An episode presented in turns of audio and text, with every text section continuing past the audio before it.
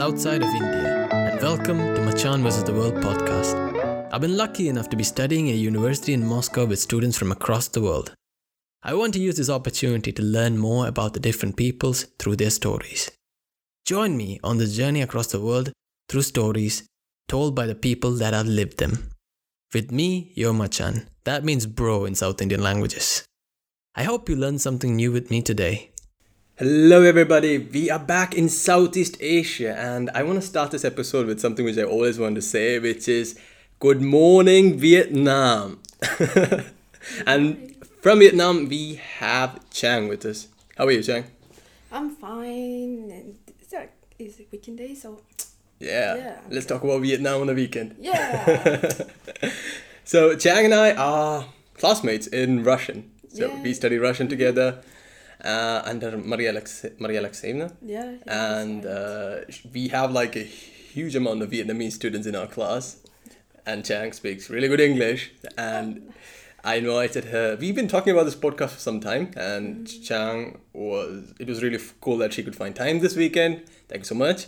Yeah. And we are going to talk about Vietnam. But let's talk about Chang first. So, Chang, how has Russia been for you? Um, Russian for me, like it's like I've been in Russian for like more than one year, so I think I'm kind of cool with that. hmm there was a little bit difficulty about the language at first because like I used to study Russian back in Vietnam for like Oh. three years. Wow, really? Yeah. Wow. because like we in Vietnam we have like normal high school Uh-huh. and like specialty high school like for special student like we have also a special test for the students Okay. like I'm came I come from came from one of that school Uh-huh. these schools so like my teacher only teach me about the grammar and we didn't have any like skill about speaking Ah. yeah so when I first came to Russia I I was like shocked because like the Russian they didn't really speak speak English Yeah, they don't speak English at all. Yeah, and I was like, I always think that like the European country. Exactly, Yeah, me too. yeah, First yeah, time I came here. English is a must, but I I was like, whoa! I was shocked because my Russian like roommates they were talking really really fast and In I, Russian. yeah in Yeah, Russian Yeah. and I was like a statue just Privet. I just didn't know how to say anything. Like I didn't even understand a single word they say. Like it, it came on this one year and like it, it just went out the other year. Yeah, and I. What, what should I do? I, I was really scared, and then I attend the like. Podfak, but, but, which is like the preparatory course for international students who come to the mm-hmm. university. Mm-hmm and like the teacher they, they speak really really slow and like Mm. I don't know why, but like there there's some Russian they speak Russian really clear. Like I Mm. understand them all, hmm but there are some like speak really really fast, and I just standing there and like I know that feeling yeah very well. Yeah, we just stare at each other like really embarrassingly. Like, like he just like Yeah. and I was like. Mm, mm, mm, say something I didn't know, please. like, I just standing there, and but for me, like, like most of the Russians, they have really warm heart. Like, hmm Warm heart and cold faces. yeah, warm heart, cold face. Like, my roommate, like she, like they, all, all of them have a really cold face, and I was like, damn, like, they are they really friendly? Like, they didn't smile at all. Yeah. You know like we, you have to live with them like you understand what kind of person they are truly are Uh-huh. and i like they just they just like stone cold Yeah. that last moment and then after that they laugh like really really loud Yeah. and they really really friendly like i have this girl her name was like dana Mhm. I, I i really cherish her she's like a little sister for me she, Oh. like the one always stay up at night and listen to me babbling about English. Oh. yeah, we, we talk English. Yeah. In English and English, Russian. Yeah. Okay. Like she like, can you like help me practicing in Ah. English and I can help you. With, She helps you with Russian. yeah, and like we had such a special bond because like she's such a like a kid, Mm. but also like a grown up woman sometimes. okay. Like I, I really miss her. And Where did she go? like she because like I moved to an, another um, A room. dormitory, yeah. Ah, okay. because I used to live in the first block. Ah, Now I live in the sixth block, and when I move out, I really miss her because like I never thought that I could receive such a love, huge Mm. love from Wow.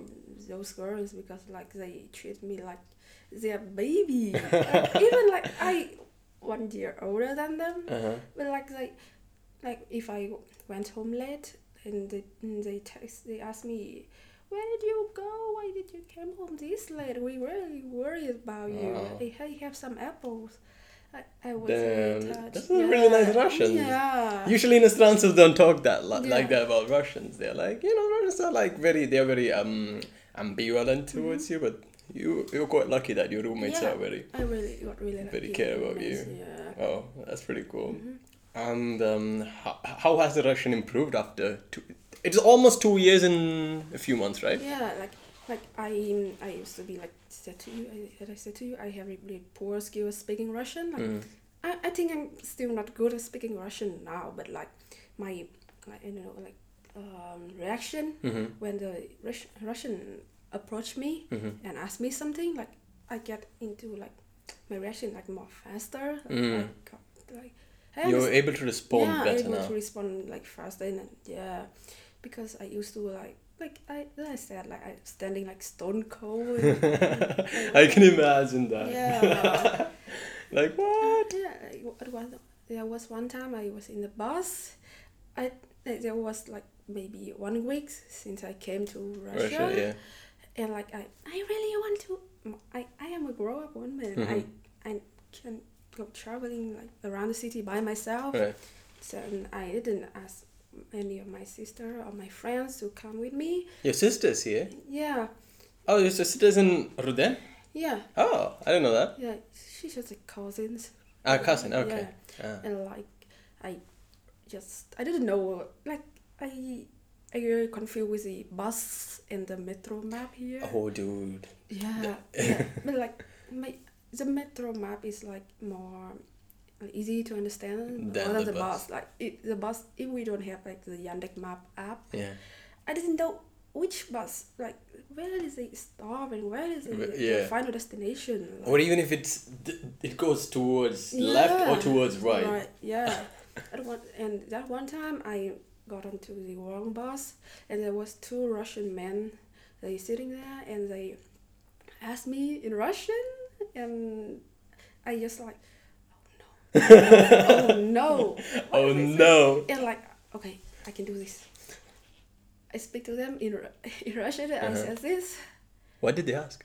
Um no, what are you doing here? Like where where are you going? Okay. and I was like, uh, I am a tourist, um, and Yep. I didn't understand Russian. I said that to them in Russian. Okay. Like they was like, Я не понимаю по-русски. yeah, Да. yeah, and they just like, but you, you just, You just spoke in Russian.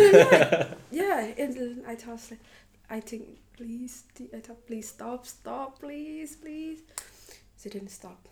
Oh, they kept talking to you. Yeah, they keep talking to me and they like, where are you from? I said like, I'm from Vietnam. I'm Vietnamese. I'm a Vietnamese tourist. I like, Why do you say tourist? You're a student. yeah, but I have to say that because they, I think I thought that they would think like, oh, the tourists uh, maybe they didn't understand Russian that much, so maybe we didn't, we wouldn't bother them anymore. Yeah, Ah, I- okay. that's my logic at that time. Okay. And like, I think, please stop, please. I, I, I didn't know how to answer you. And he was really passionate Mm-hmm. about that and like he just keep talking and keep asking to me and then that one time in at that moment they gave up Mm. i thought that no they just keep talking talking and they look at to me and they ask me some question again and they like talk to each other and i was like That was your first conversation in Russian, maybe? yeah With uh, like a stranger. yeah a stranger That's pretty good, like- actually. yeah and at the end of the day i didn't get to the like Tchaikovskaya Uh-huh, you're going- museum like, okay. yeah because i got onto the wrong bus and i just okay i gave up let's go back. let's, let's go far away. Yeah, and like this bus like stopped at the final station. Right. I didn't know that. I didn't hear that the um, like the microphone said Ah. anything. Yeah. Oh, so you you were in the bus till it reached its end point. Yeah. Okay. I- Dude, weren't you looking at the map? Weren't you like, okay? I just gave up at that time. I just like You're like, let let let destiny take me yeah, wherever. let destiny takes me. And I I thought as the bus will like turn around like Okay. kind of do a, a round motion. Okay. No. You believe in destiny, I see. And then I like I I was sitting there and damn why the bus didn't move Hmm. and why why did it stop? Why are there so many bus here? What are they doing? and like the drivers, she locked all the door, and she like m- moved out from her cabin Yeah. cabin, and she looked at me. "Girls, what are you doing? and I just, I just standing there, I just standing there like confusing, and I didn't. I was like, I'm scared. Oh, you got that like cute, scared face. Yeah, like, cute, I don't know what to I don't know what to do. And she was like, "Oh my god, like Gospodi, you know, Yeah. like, oh my god." And she, come here, come here. So what, that was so lucky for me because the metro was near- Nearby. Nearby, Ah, okay. yeah. Because like we had, like we all always talk to each other. Like if you lost. Always find metro. Like Mm. it, it always leads you home. Like, That's not- true yeah, in Moscow. yeah, i- it's not really confused, such a confused Yeah. boss. Yeah, and like I was so, so this is my first time trying to like sales traveling. Oh, but respect, man. You pushed yourself. You went out and tried it alone. So Yeah. It only ended like I lost. yeah, but I think that's a common story for a lot of Inustrans Yeah. students. But you had at least three years of education, and you Mm-hmm. can read Russian. But I know people who came for the podcast who Mm. just no interaction with Russian whatsoever. Wow. Came here, they can't even read the signs. Wow. and they're like and the university didn't help them get from the metro uh, the airport to the university Oh, they didn't yeah. know anything they were like that's very hard. it's very hard and they were like it was like how do you say baptism of fire Mm-hmm. which is like in the start itself it was so difficult that they became prepared for anything else Mm-hmm. so i had a friend from philippines he said the same my friends from uganda Mm-hmm. same experience but you kind of more how do you say prepared for it because you did study for three years Yeah. so can i ask a question Mm-hmm. is it common for vietnamese students to study russian in schools Mm, compared to other countries let's say mm, india uh, it depends on because like as I said, we have like we only study Russian in Special our- schools. Yeah, specialty high school because Mm-hmm. like even now we more like, like more commonly study English, Mm. and maybe some French ah or some nowadays like Korean like getting more common. Really, dude, that's so cool. So what in so it's if there's like a uniform language policy in your schools, Vietnamese, everyone Yeah. studies. Yeah. Second language, you can choose if it's English, French, Korean, or is it mainly English? mainly English, I guess, because Uh-huh. like we uh, before we had the chance to like receive our confirmation about attending these schools, Mm. we always did a test, but like in English, Ah. except like more like it, it depends on the schools itself. Like we, for example, like the French and the Japanese ones, they have to take the test in French and Japanese. Japanese Ah. but like uh, yeah russian and like we did we take the english we took the english test Ah. yeah Okay. and there was like some point about math and literature like, it, it combined and like Oh. yeah we have this like what did i say point buying like mark Grading system. grading system Ah. yeah Okay. So why did you choose Russian of all the other languages? because i really want to attend this school because like RUDN, you mean? mm, no Oh, it's your school back in Vietnam. Okay. Yeah, back in Vietnam, yeah, because the the um, advantage of um, studying in um, specialty school, like we have the uh, chance to communicate and um, like more approach for the uh, scholarship from others country. Ah. Like sometimes like the French came here, the Uh-huh. Japanese, university came here. Uh-huh. Yeah, sometimes like English, Britain. Britain, Yeah, okay. Brit- British. Yeah. Um, our, the the quality of the teacher is also like Better. Better, and we Ah. had a chance to attend more like competition Mm. such as Olympics. Yeah. Olympiads. Yeah, olympiads, Ah, okay. Yeah. And at that time, my like the some summary of my marks only like can attend to Russian specialty class. Ah. Mm, yeah, because I for me it didn't I didn't reach that really high grade to attend like French no no English class or like lit, uh, literature specialty class. Ah. I only have the the Grades. grades to attend the Russian specialty. Oh, okay. So, what is the highest grade for French? Yeah. And second is. Oh, the highest one was for like about language. Hmm. About language specialty is like English first, English first? then um, French, Uh huh. then Japanese, and then Russian. Ah. Yeah, What about Korean? Korean now we didn't have. Ah, that time, But, okay. but I heard, I heard the rumor that my school, high school they Uh-huh. will open a Korean specialty class Ah, this year. Okay.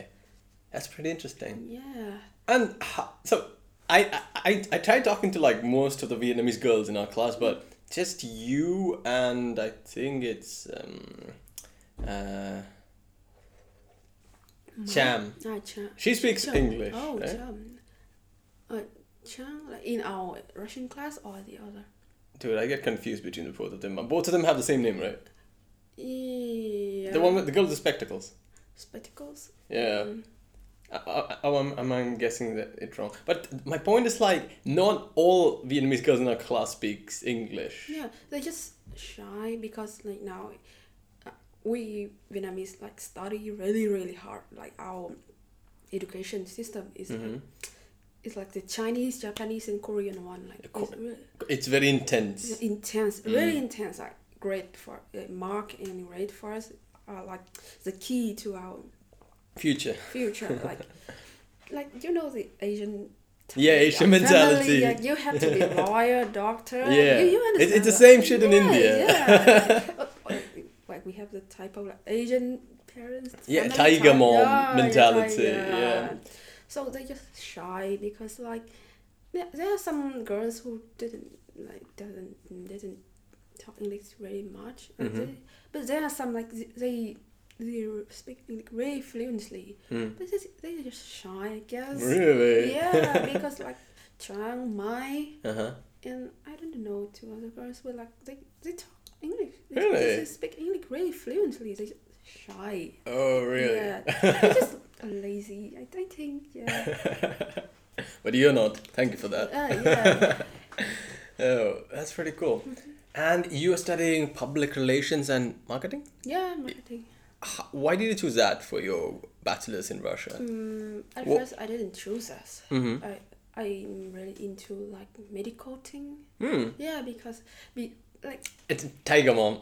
no tiger mom. Yeah, because at first, like let me tell you a little bit of my throwback story. Sure. Just a bit. Sure. like my at first I like my wish I didn't want to attend this specialty school. I my eye was for the other schools, but my mom, she's like, no, let me introduce you to this specialty school. You have to.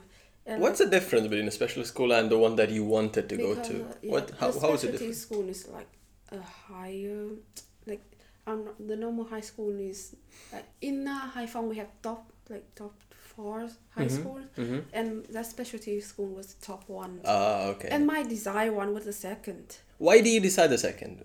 because I I didn't like the intense. I didn't Intensity of the first one. So intensity, in the first one you have to study all the time yeah. and all your focus is on Yeah. academics. yeah. But in the second one it was slightly less. Yeah, slightly less, and So- I didn't like it very much. I don't know why, but like Mhm. my mom, no girl, listen to your dear mom, Oh. and like she, I think she, and at that time I think, damn mom, did, did you study PR? Cause like, yeah, She was so convincing. Yeah, but she was in medical Mm. Like, like she, the way she makes me like that school more and more and more each day, and I was like, damn, mom, and I, I really want to attend the school, hmm and uh, then like, I forgot to, uh, My, my question was why you chose PR Ah, yeah, in yeah. Russia. and uh, I was uh, into more. My desire was like attend to the biology specialty class, Ah, okay. but you know biology is really hard. Very Yeah, hard. very I studied hard, biology in India. And you know like, there are lots of lots of Vietnamese students. They are really intelligent, Mm. and like we just at the time I intensely study study every time, but uh, like I didn't get the grade to enough grade to attend that class. Medicine class. Yeah. Okay. So when by two I choose my um, desire major. Mm. At first, like my teacher said that I have like a kind heart and like yeah, kind heart and Teacher said you had a kind heart. Okay. Yeah, kind heart and empathy, and she think my personality fit more to the medical field. Uh huh. Yeah, and I was like, mm, mm, maybe I should think about that.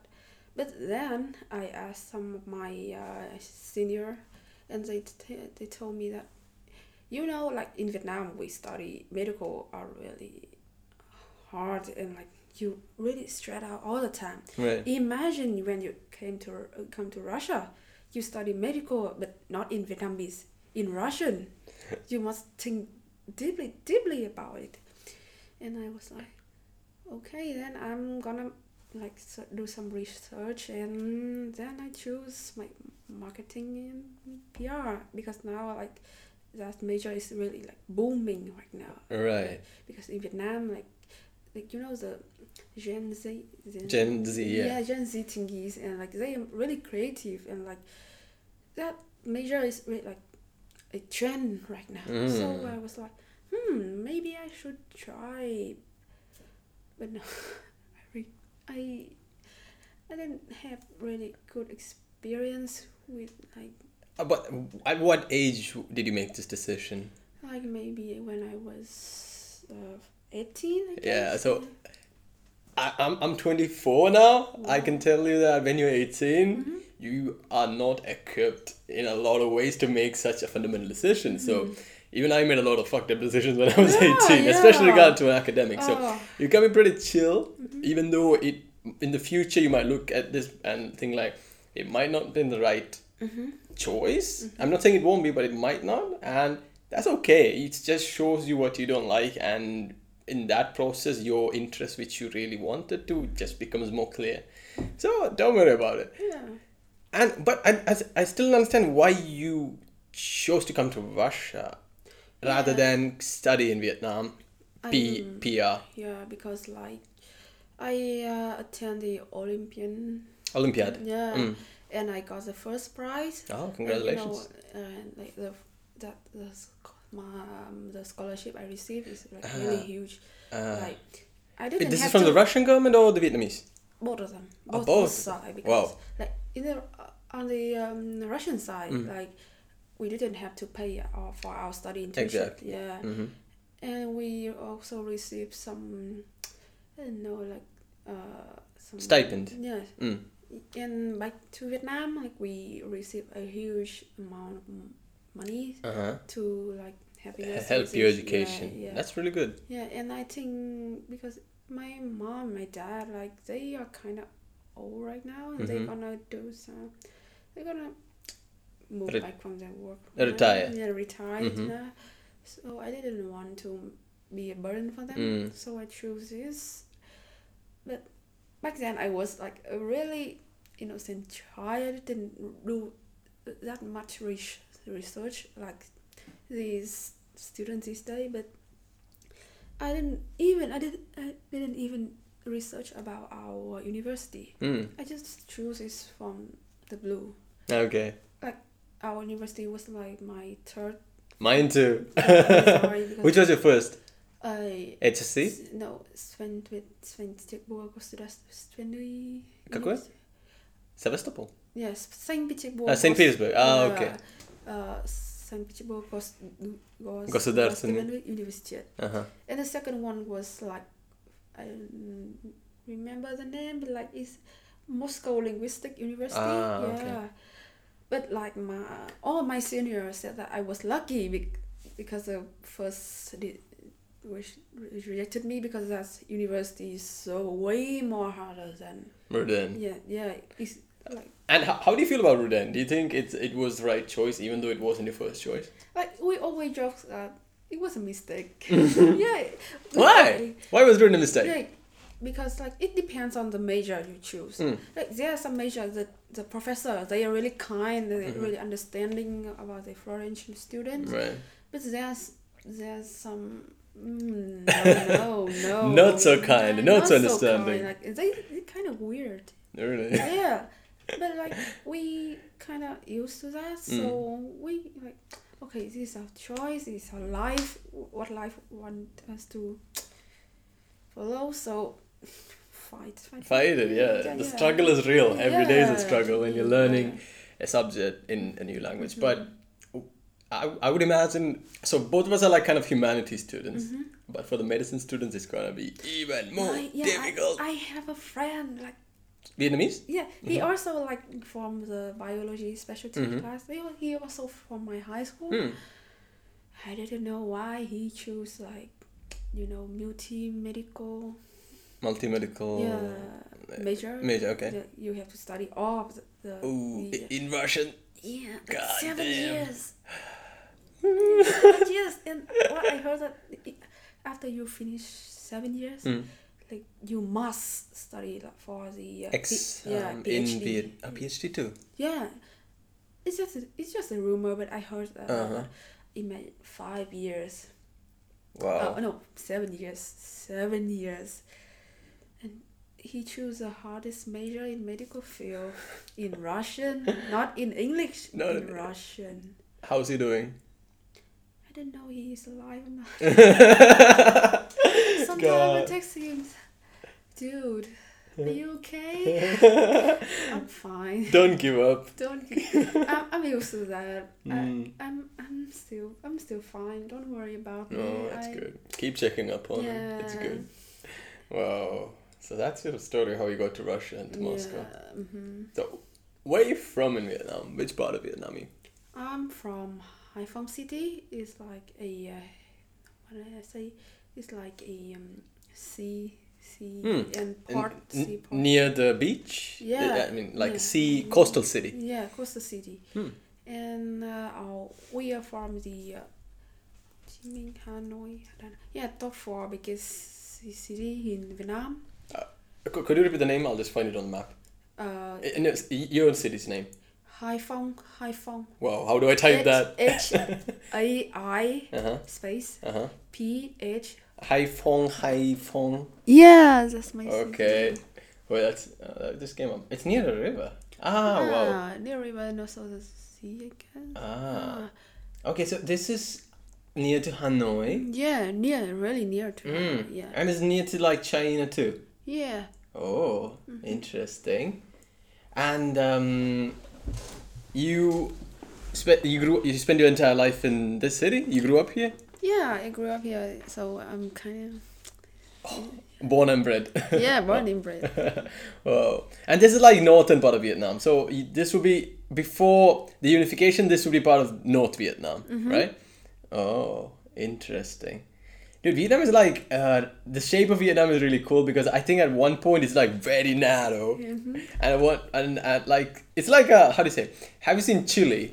Chile. Uh, I'll, I'll, I'll show you Chile. Chile is like I thought Chile was like the slimmest country Oh. because uh, um uh, let me show you on a map because it's very slim as a country. See, Wow. this is Chile. Wow. now, now I understand why you. Yeah, it's very slim, and Vietnam is also kind of slim, but kind of like an hourglass Like, we figure. have shape. We yeah, have curves. yeah, Vietnam's got curves. Yeah, we have curves. we, we, we, we said like this uh, an S S. S, shape. yeah, you're right. It's like an S. Yeah. isn't it? Wow. So, from my perspective, I know a lot of Vietnamese cities because I watch a lot of American war movies about Vietnam. Whoa, really? So I'll name it Saigon, which is now Ho Chi Minh City. Mm-hmm. Then uh, Ho Chi Minh City and uh, um, wait, uh, Saigon, uh, Ho Chi Minh, and um, oh come on, Yadu, now you forgot. Ah, It's okay. wait, wait. Northern part is Hanoi. Mm-hmm. Southern part is uh, Saigon, Mm-hmm. And then there's Ho Chi, Ho Chi. It became Ho Chi Minh, Yeah. and I don't know. There's like some hamburger hill, but you would have probably know because it's like what the Americans used to call one part Oh. of Vietnam. So tell me about your part, your city in near Hanoi. Like I I really love my city because like Hanoi is like you know the um, capital is like more busier and like there are a lot. Capital is Ho Chi Minh. No. Hanoi. Yeah. Okay. Because um our our capital was Hue Uh huh. and now Hanoi is our Capital. yeah capital Okay. right now.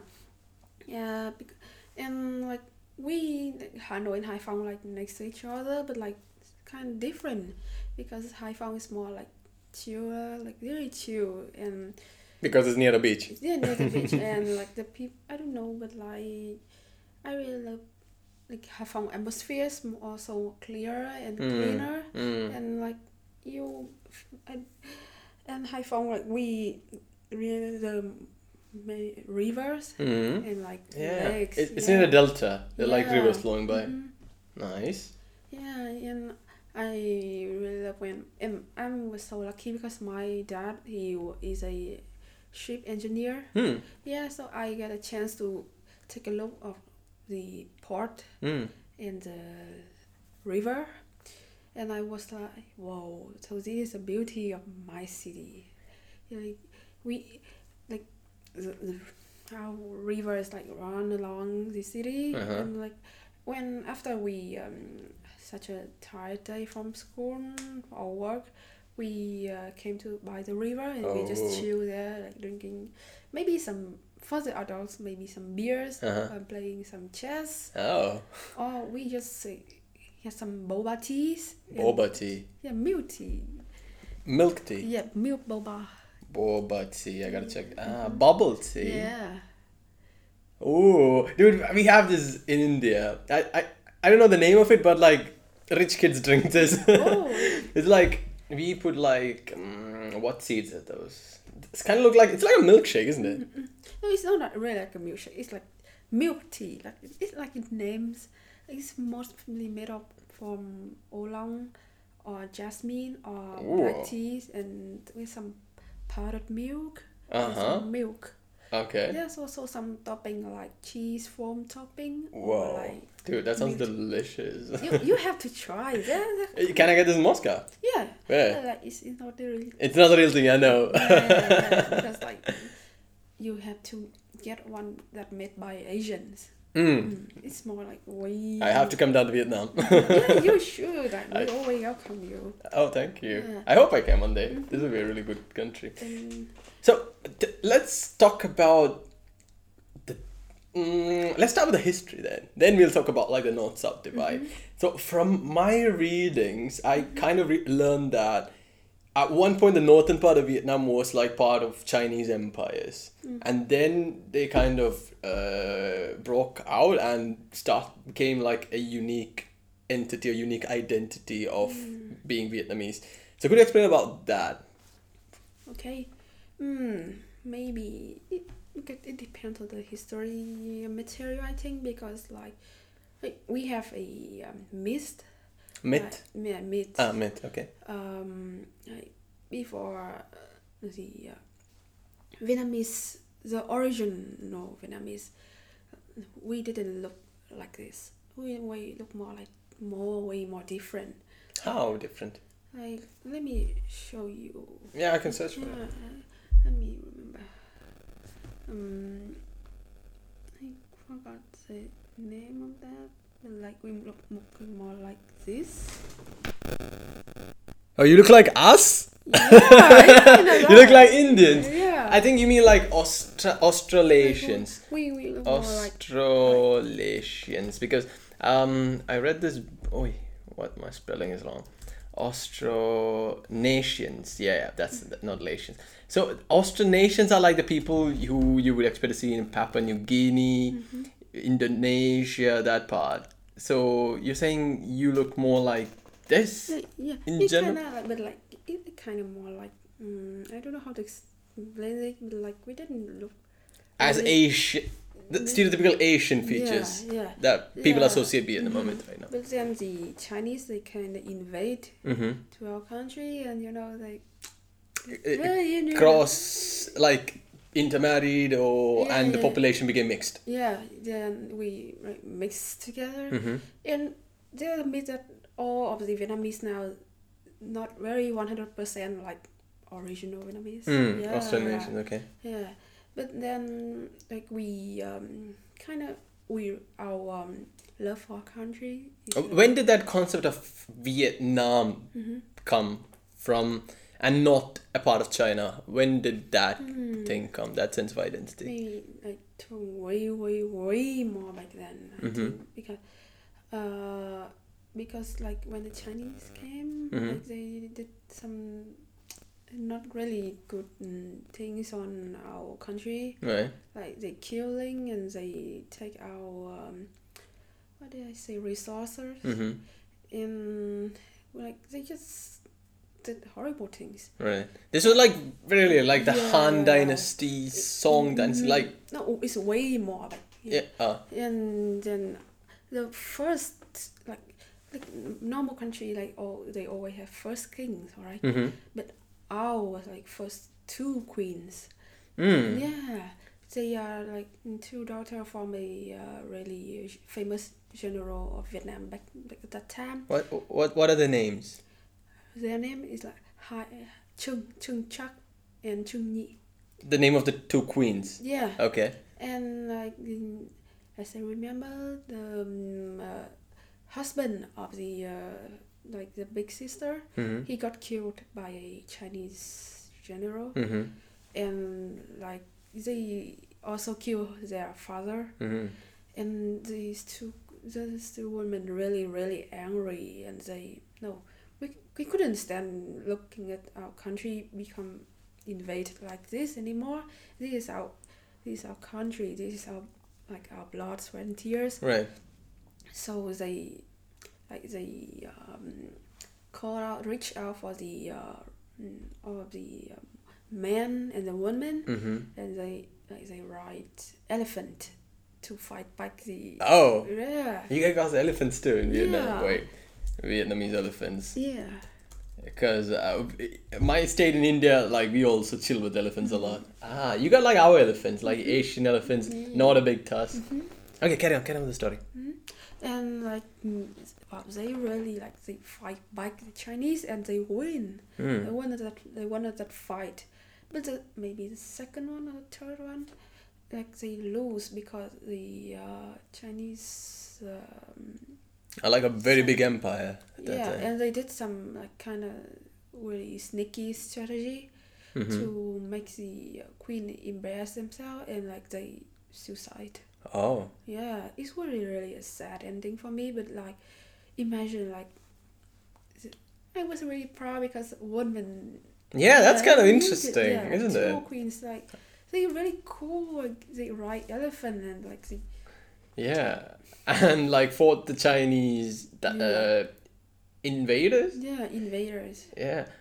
So, at one point, would at what point would like the um, how to say, the current borders of Vietnam between China came about? Mm, it's current. Mm, it's kind of hard. Because it, because uh, from like um, I think most people who are not of from Asia would find it very difficult to differentiate Japanese from Chinese from uh, uh, Koreans and Vietnamese people from first sight unless we hear you guys speak. Yeah. Uh, For me, since I've been in Russia for almost two years now, I can like a little bit differentiate between Vietnamese people and Chinese people. Bit, not always successful. Yeah. Like I told you, like if it's a guy, I can like be really accurate where they're from. But for girls, I'm not very accurate. Yeah. So that kind of similarity is there. Yeah. But there is this distinctive Vietnamese identity, distinctive Chinese. Mm-hmm. What in your history of Vietnam? What what event or what formed that division away from the like that I Chinese think, identity? I think it's not the uh, vacation, but mm, I think it's from the develop, development of the our genes. because like before I don't I look at the um, Vietnamese old Vietnamese people like Mhm. their looks and yeah after like there's some mismatch with some, a little bit of Chinese back then Mhm. in uh, and oh, oh now I remember our old Vietnamese name back then is what Giao Chi Zhao. Giao Chi It's in Vietnamese or is it in yeah, it's- Chinese? they are like old Vietnamese like oh, the Ah, original ah, okay, one yeah. okay. But then the uh, yeah after some mismatch with the Chinese, we have this kind of identical because like we Mhm. still keep a part of our Vietnamese here. Mm. Yeah, and, and um, I think it also depends uh, on the biological side. It also from the devel- development of the genes. Mhm. I think because like they're more like like if you look at our uh, a center back then, like Mhm. we not look nothing like each each other. Like the people who used to live in Vietnam, Mhm, like the yeah. Australasians that you Mm, talked about. Yeah. Okay. Like, I think it's more like the development of the genetics more than the history themselves because like we always uh, you know like if you touch our country we Mhm. will fight back we will take our country back so I don't think if from the invaders Mhm. more I think it's just my perspective I think so Right. Mm-hmm. So who would you say are more similar, more similar to the current day Vietnamese? My guess is Cambodians because they're the ones closer to Yeah. you. Yeah, the Cambodian, the Laos, Mhm. yeah, in our Vietnamese, we kind of look alike. Mm. Kind of look alike because I, um, uh, I used to have a, uh, um, a neighbor. Mhm. She's from Laos. I swear to God, I didn't know she from Laos. Like she speak Vietnamese really fluently Oh. and she look, look nothing uh, like Chinese or Korean or Japanese. I thought at first she was Vietnamese. Vietnamese, yeah. Ah. But whoa, she said that she's from Laos, and I was like, whoa. Because I don't know, but like Laos and Vietnam, we had really strong bond Mm. because back then there was a war in Laos, and what can I say about it? It's like a um, it really it was that um, the leader he wanted to kill many people. Like In you know, like uh, Hitler with Oh, like genocide. Jewish- yeah, genocide. Genocide. Okay. Yeah, and like the that that leader is like the Hitler of the Laos. Okay. Yeah, he want to genocide. Like I don't know what. Like they want to. He want to genocide. Like A, a group of people. yeah, a group Mm. of people, and we Vietnamese like. Even though at that time we're not a really uh, rich country, but like Mhm. we still like brotherhood. I think. Mm, yeah, We help- Still fight. Help, like, Help the people who are being persecuted. Yeah. Ah. Okay. And are are there people from Laos in then?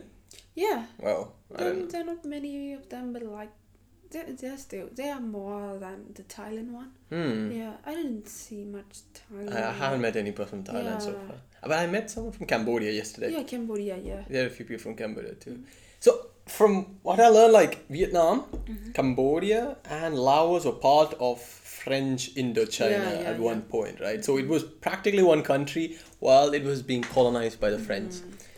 So what was your colonial experience with the French? Uh, for example, like there's ma- still many like structure Mm. that built by the French and designed by the French at that time still remain today, especially in Hanoi. Mm. There are still many in Hanoi. Yeah, most of them are in Hanoi. And Haiphong we also have two, like our main postal post office. Post office, ah. Yeah, they still remain the uh, French kind of structure. What do you mean French construction? Like mm, uh, if you look up. Uh, Yeah, sure. I'll check it out. mhm.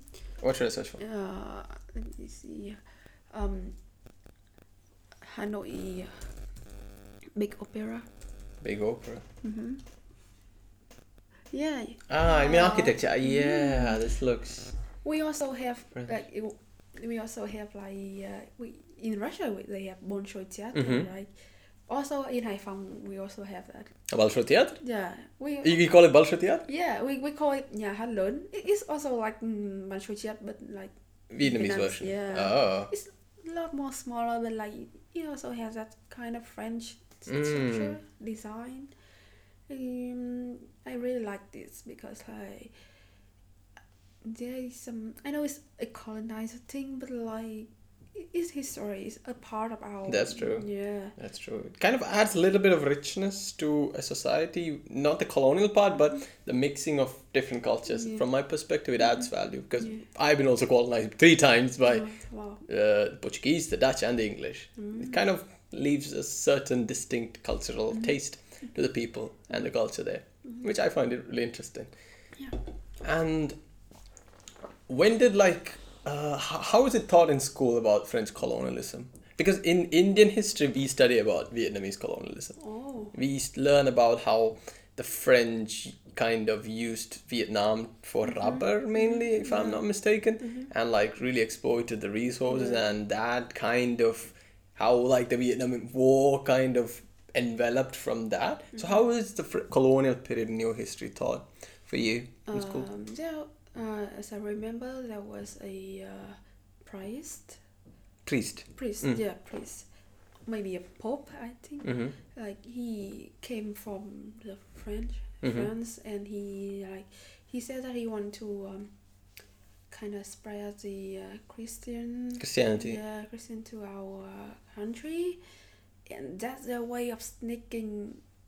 Uh, that's how colonialism started. Yeah, that's the way of uh, sneaking the French in, and they uh, and they throw a fit in. Uh, Throw a fit. Yeah, it's like make a chaos. Ah, okay. yeah. And they mm, kind of create a, uh, you know, the fake. The there was a businessman. They he, is a French businessman, and like they kind of agree. He agree with some other Frenchman and like shooting. Yeah, some shooting started, Oh.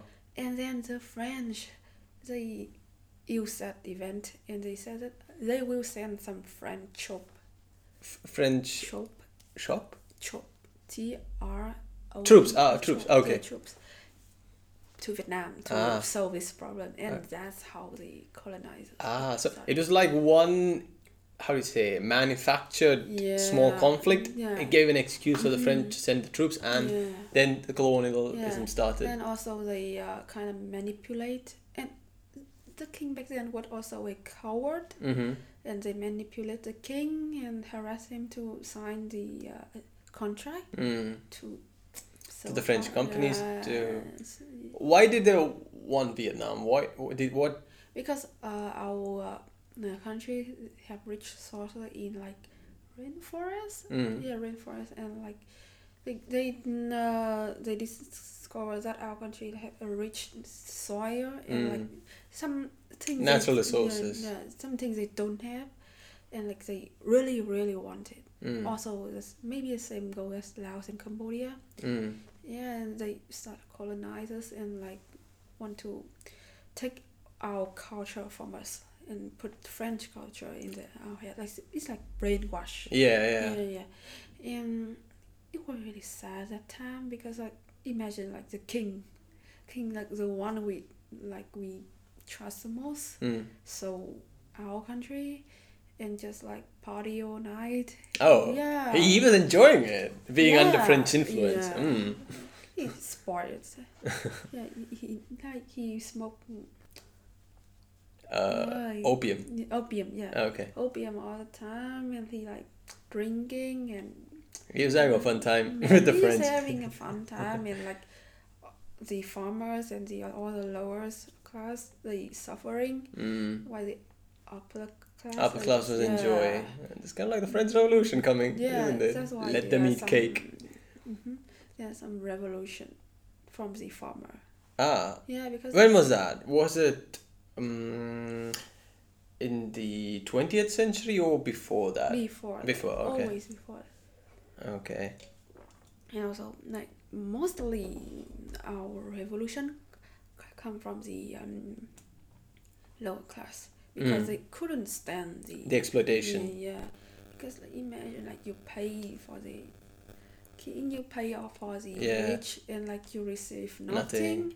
nothing, and your country being sold like To the it's- it's- French. Yeah, like they they took so many of our culture mm, culture Uh huh. and replaced it with theirs. Like, I Could you give an example of that? So, did from my research, I Mm-hmm. learned that before the French colonialism happened, Vietnamese was written in something similar to the Chinese script. Yeah. Then it changed to the Latinized script which you yeah. guys use It today. also from the Pope. Ah, Yeah, but like um, now we like mm, they from history they teach us that the was a Pope Mm. who te- taught the Latins. hmm But then nowadays there are some myths that that not a Pope. He from a uh, Vietnamese like, or how to say yeah from a, Vietnamese. He from he study all around the world and he Mm. like come back to our, our country and they just like teach us our Latins because before that we use like t- know.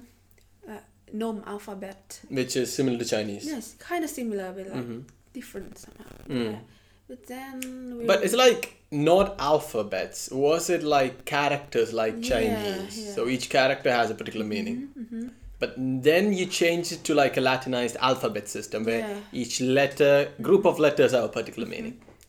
And for examples, like there are some words in Vietnamese we still kind of use a little bit of the French touch and Chinese touch. Hmm, Like, that's interesting. Could you give an example?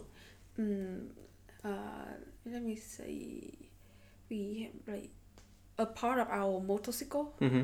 Uh, we call it uh, xi nhan. Mm-hmm. Like we also use a word from French and so- some part of our the bicycle like um, pedal, pedal. Uh, what is the French influence in that? I, I because like the I think that they use that because it's more like kind of fancier. things. No, is, is it a French word? Yeah, it's like a Vietnamese trans like translation. Oh, of a French word. Yeah, Okay. like you like for example like carrot. Uh, we also have a little bit of from English too, I guess. Like we English like carrot Uh huh. In Vietnam carrot. Oh, in Vietnamese it's carrot. Yeah, okay. yeah. It's also like that. There's also some Chinese. Oh, words Mhm. which has been like Vietnamized. hmm Oh, that's interesting. So, did the French want all Vietnamese to learn? Was education very pre- prevalent, Mhm. or did they just educate the higher classes so that they would have, let's say, French-speaking Vietnamese who would Yeah, help the exploitation of your resources? higher class has more chance to study. The lower class didn't have Didn't have. chance. Yeah, and the higher class they more like have the chance to approach with the French. And at that time, French was a must, like English, like English now. Mm. Yeah, and we have to study French, and because that's the way, their way of colonize us. Yeah, They didn't let us like study like, our culture Yeah, they tell, tell us to study their culture, right, speaking their language, right. and they also cause us Annam, and mm, they in back in France, uh, where they call it Annamite, it's like a uh, stupid people. Yeah. Stupid people. Yeah. That, that the word Annam means stupid. Yeah, back back then. Okay, back yeah, then. Because call us Annamite. It's like stupid Vietnamese people. Like Oh. mm, you know, like the word kind of. They can. Kind of like um, it's kind of insulting. Yeah, insulting. slightly racist too. Yeah, it's, it's really racist. And there was some clip that I came by, and it was sad at that time because we had a, um, I don't know, like. Uh, can you can I check? Yeah, it out? sure. Yeah. Please. Mm, let me see. Starvation. Starvation. Ah, famine. Yeah, yeah. Ah, okay. Like, it was also involved with the Japanese one. Like we grew up on like farming uh, rice, Hmm. And they I, didn't. I think that's still the case, right? You guys eat a lot of rice. rice. They didn't let us grow rice. Oh, they do they want you to grow? They want to grow uh, us grow cotton. Ah, Yeah. and We cash crops, things they can Yeah, sell in Europe. Yeah. Same in India. They, they didn't let us, and the, the result is the farmers and all the Vietnamese they starve Mm. to death. There was a re- a really famous starvation in Vietnam. Uh, uh, starvation maybe one thousand and Ni- nine 19? nine nine hundred and forty five. 1945. Yeah.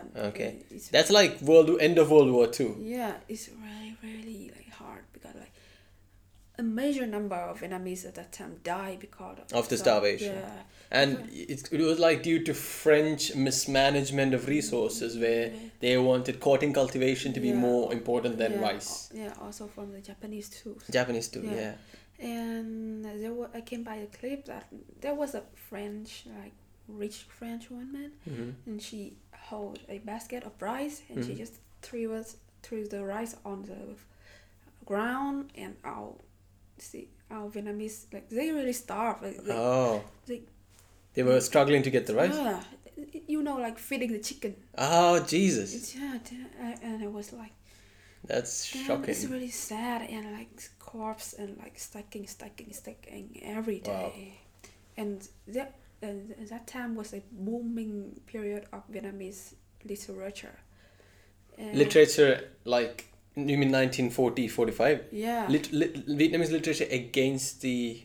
Like about the starvation Mm. and also about the dark reality Ah, and the difference between the rich Vietnamese and, And the poor, poor. Vietnamese. like whoa there and there was some kind of explain picture about I see the Wh- what picture? A photo of the corpse Uh-huh. uh, they- they laying like stacking stacking Oh, they are always like kind of like the Holocaust in a way, right? yeah, it's like when humans are just seen as material things that you can just throw away. yeah. it were really sad at that time because like they didn't have the we have mm, the Japanese they built a uh, rice storage Mm-hmm. they didn't let us in Mm. Like imagine like you standing in storage, there are food there, but you cannot touch it or you don't It, it, and it's your food, which Yes, is grown in yeah, Vietnam. It's our rice, our blood, sweat, and tears. We didn't get any access of it. Mm. Like we starved to death, and like we eat, even eat some bread and you Wow. know, some. Chan, can we just go back? Because I want to talk about the uh, Japanese period in history mm. because that a lot of mm. things happened in a short time. But if you just go back, I found a map mm-hmm. of um, Vietnam, mm-hmm. and this is called the Champa Kingdom. Champa, you heard of that? Mm-hmm. So thing is, this was like kind of like Hinduized kingdom, and since I'm Indian, all these names make sense to me, and the names are like Indrapura, Simhapura, Vijaya, Etaran, Gautara, Pan- Panduranga. All these are like Indian names. So at one part in your history, from what I read, like these were like Hindu kingdoms, which was kind of like in Cambodia too Yeah, yeah. and they were also part of like the southern part of Vietnam, like uh, uh, uh, underneath the Red River Delta. Yeah. So, what do you know about this? What do you like learn about this part of Vietnamese history? Well, to be honest, we learn a l- Little. kind of little, yeah.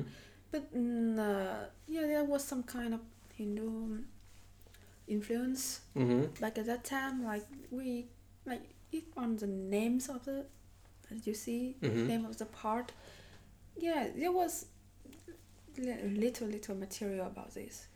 So, Okay. And is there any kind of Hindu influence right now anyway in Vietnamese culture, like Indian or Hinduized influence? Like in Cambodia, you can see like these big temples, Yeah, yeah. Phnom Penh, Yeah. and their names are like kind of Indian. Right now in Vietnam, is there Yeah. some kind of remnants of that part of history? Yeah, but uh, I think it's more like the Cambodian he has more stronger influence Mhm. uh, than Vietnam because like Vietnam like it's Christian and the um, what did I say the Buddha Buddha Butter?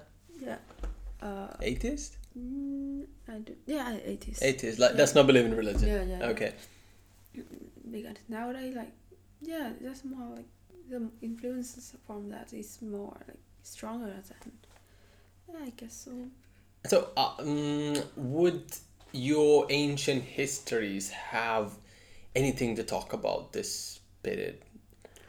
About like the, for example, so in Indonesia, they e- even right now have some remnants of these ancient Sanskrit names. W- Would you like find any sort of such things in Vietnam, Yeah. Um.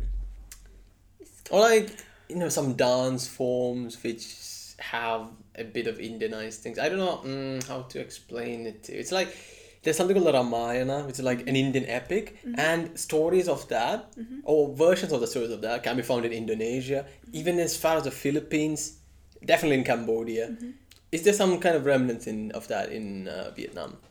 Um, from my perspective, I d- don't think so because uh, we uh, we I came I rarely came rarely really rare came across the kind of In- in- Indianized. yeah Indianized influence because because when I came to Pagoda Temple Mm-hmm. they're most like more like Chinese, Uh-huh. like yeah, Chinese like yeah, mostly like Chinese influence more than Indian Yeah. ones. Ah, okay. Mhm. Okay, that's interesting. So let's let's go back to the twentieth century again. So at one point, like uh, till you were a French colony, part of French Indo Indochina, Cambodia, Laos, and Vietnam was part of it. And w- w- would you would you be able to say that it was like uh, f- at least the higher classes were like francophones. Everyone was speaking French Yeah. at one point. The education system t- was tailor made for you to speak French. So after independence, I don't think Vietnamese speak French to an extent as much as English right yeah, now. yeah, yeah. But in our case, after, even after our independence, we kind of continued that um, English speaking tradition, let's call it. Other francophone French speaking nations, francophone nations like Senegal, to this day they speak French. Uh, Algeria, 50 50. Uh, Arabic and French. So how why did you guys kind of shift away from French from after your independence compared to other francophone nations?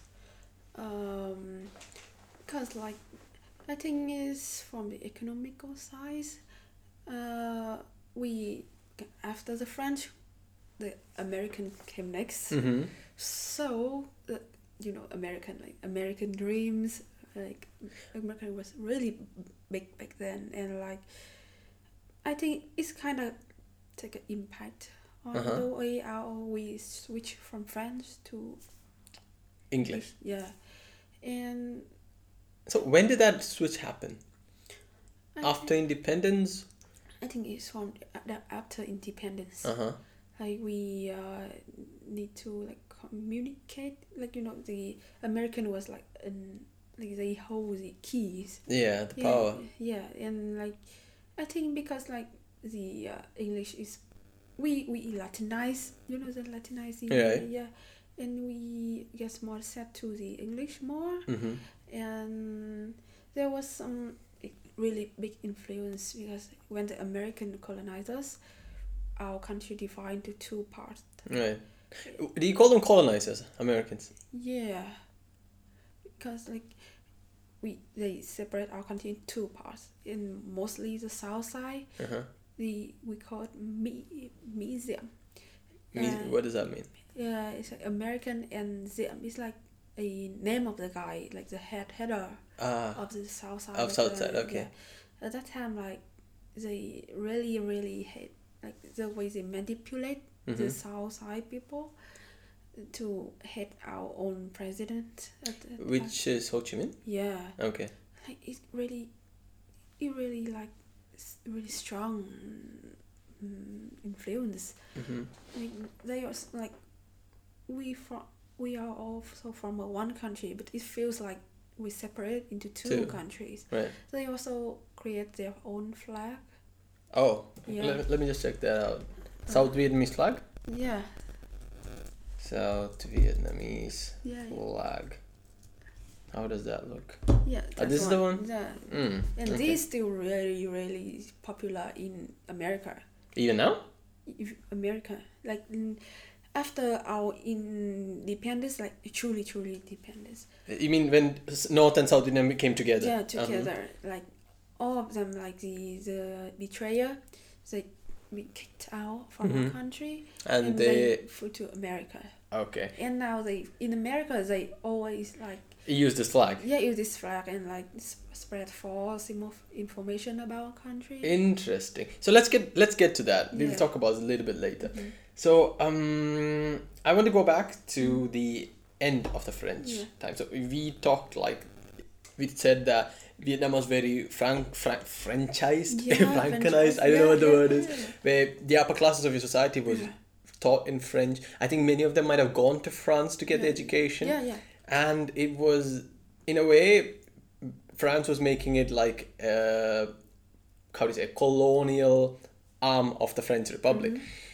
and then world war ii happened Yeah. and japan started its imperial invasion of east asia and I touched this happened in a lot of episodes I did. Indonesia, that is my third episode, I believe.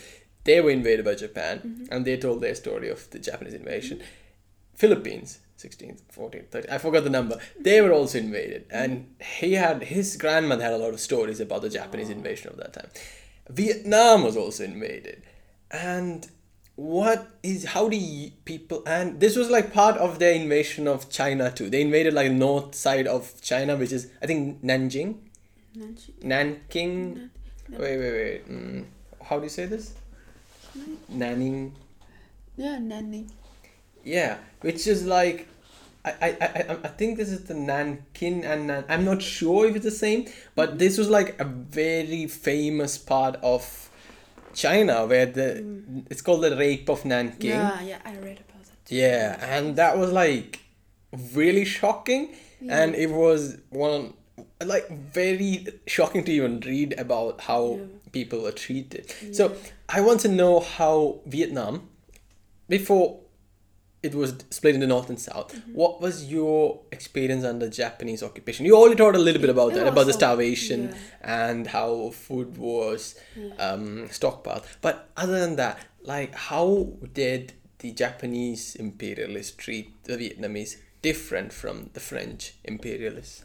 Like the Japanese, I think that the their way is more like like you know, strike they strike into like yeah, as I said they banned all the rice Mm. growing thing. Like we grow the rice, we still grow the rice, but we don't have the access to harvest them and use them, and also like it's kind of similar to the Nanning one.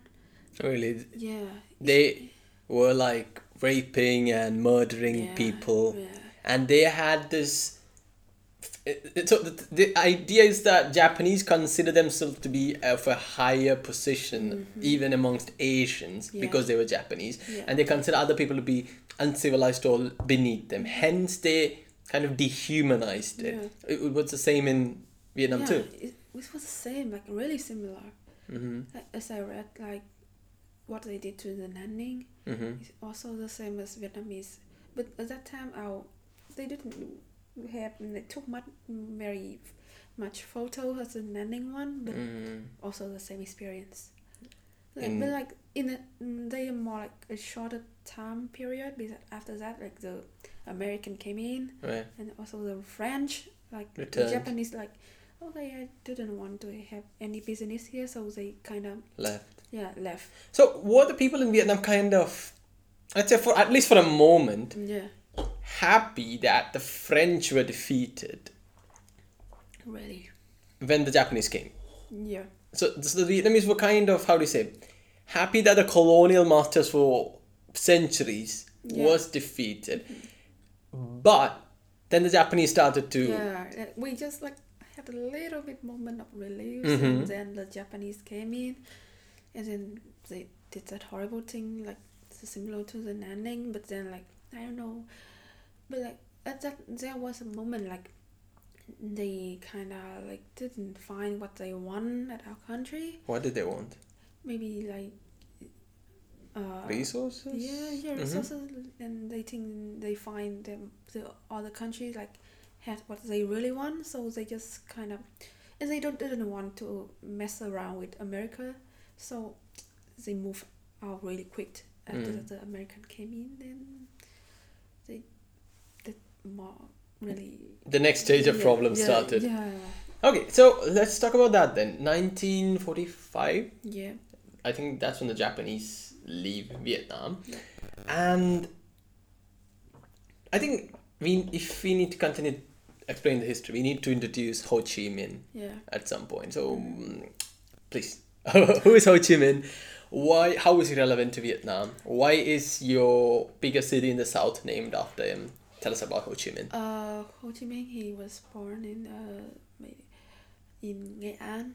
It, it's like Nghệ, Nghệ An is a stu- s- city Hmm. of studying and like it's kind of little literature. No, he was a, uh, how do you say, scholar. Yeah, Mm.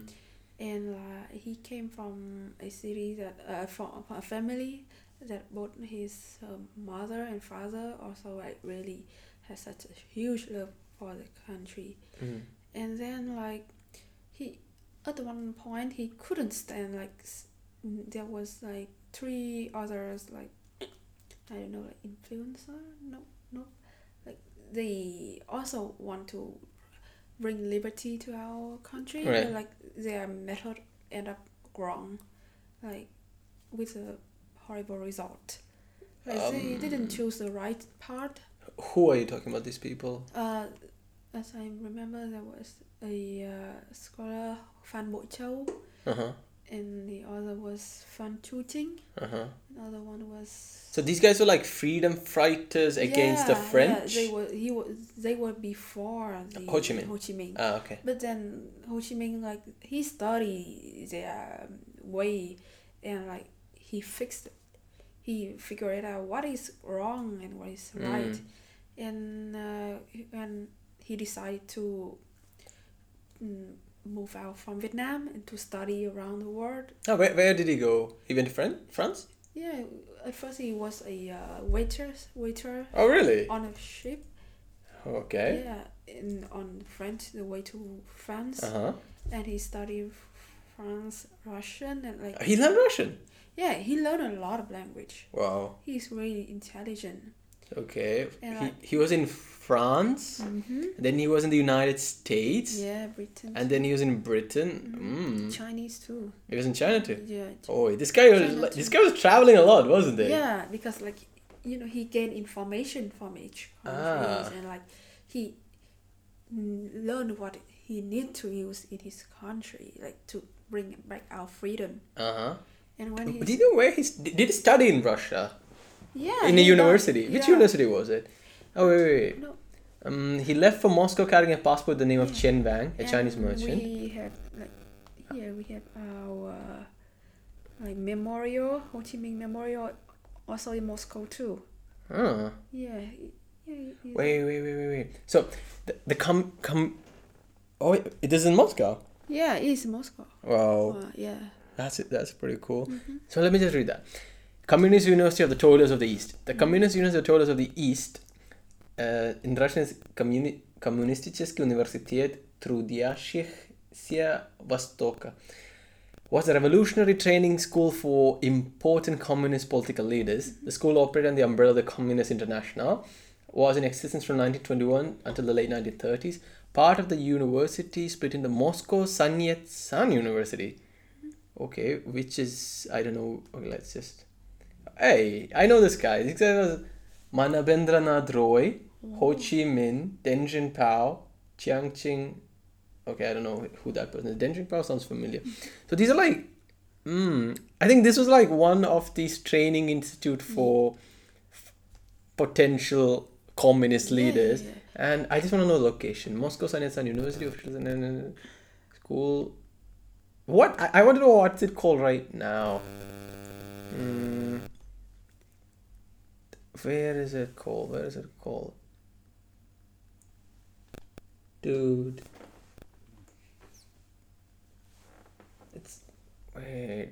You should try to look in in Ah, also known as. Far East Un- ah, Far East University is in Vladivostok. Yeah, maybe maybe. Far East University. It's in South Korea? No. No, No, no, no, no. uh-uh, Far East why? University, Russia. Far East Federal University, Yeah, Vladivostok. Vladivostok. So Ho Chi Minh was in Vladivostok. Yeah, he was there. Ah, like he moved a lot. Like he non-stop. Okay. Like, he changed his name a lot too. Like we have a long list of. Of names? Yeah, Okay. he changed his identity because like when they found out what what he wanted to do, like they want to like the French Mhm. found out what he wants to do. He they like they gave a uh, wanted. Oh, yeah, wanted. yeah. Uh, he, he was a fugitive. They wanted to arrest him, Yeah, or even worse. Mhm. And there was a time he was caught and he was in jail, but then yeah, he, when he was in jail, he, like he he spent all he he he really focused like he didn't be bothered by uh, the jail and Uh-huh. he just focused like nothing bother him like no even I'm in jail I'm still looking for a way for my the liberty of my country Uh, and there was a, um, as I remember, mm, I don't know, an American or a French lawyer, a lawyer, law, lawyer? No oh my god, law, Lawyer. uh, yeah, lawyer. J- jurist. Jurist. Jurist, jurist, yeah.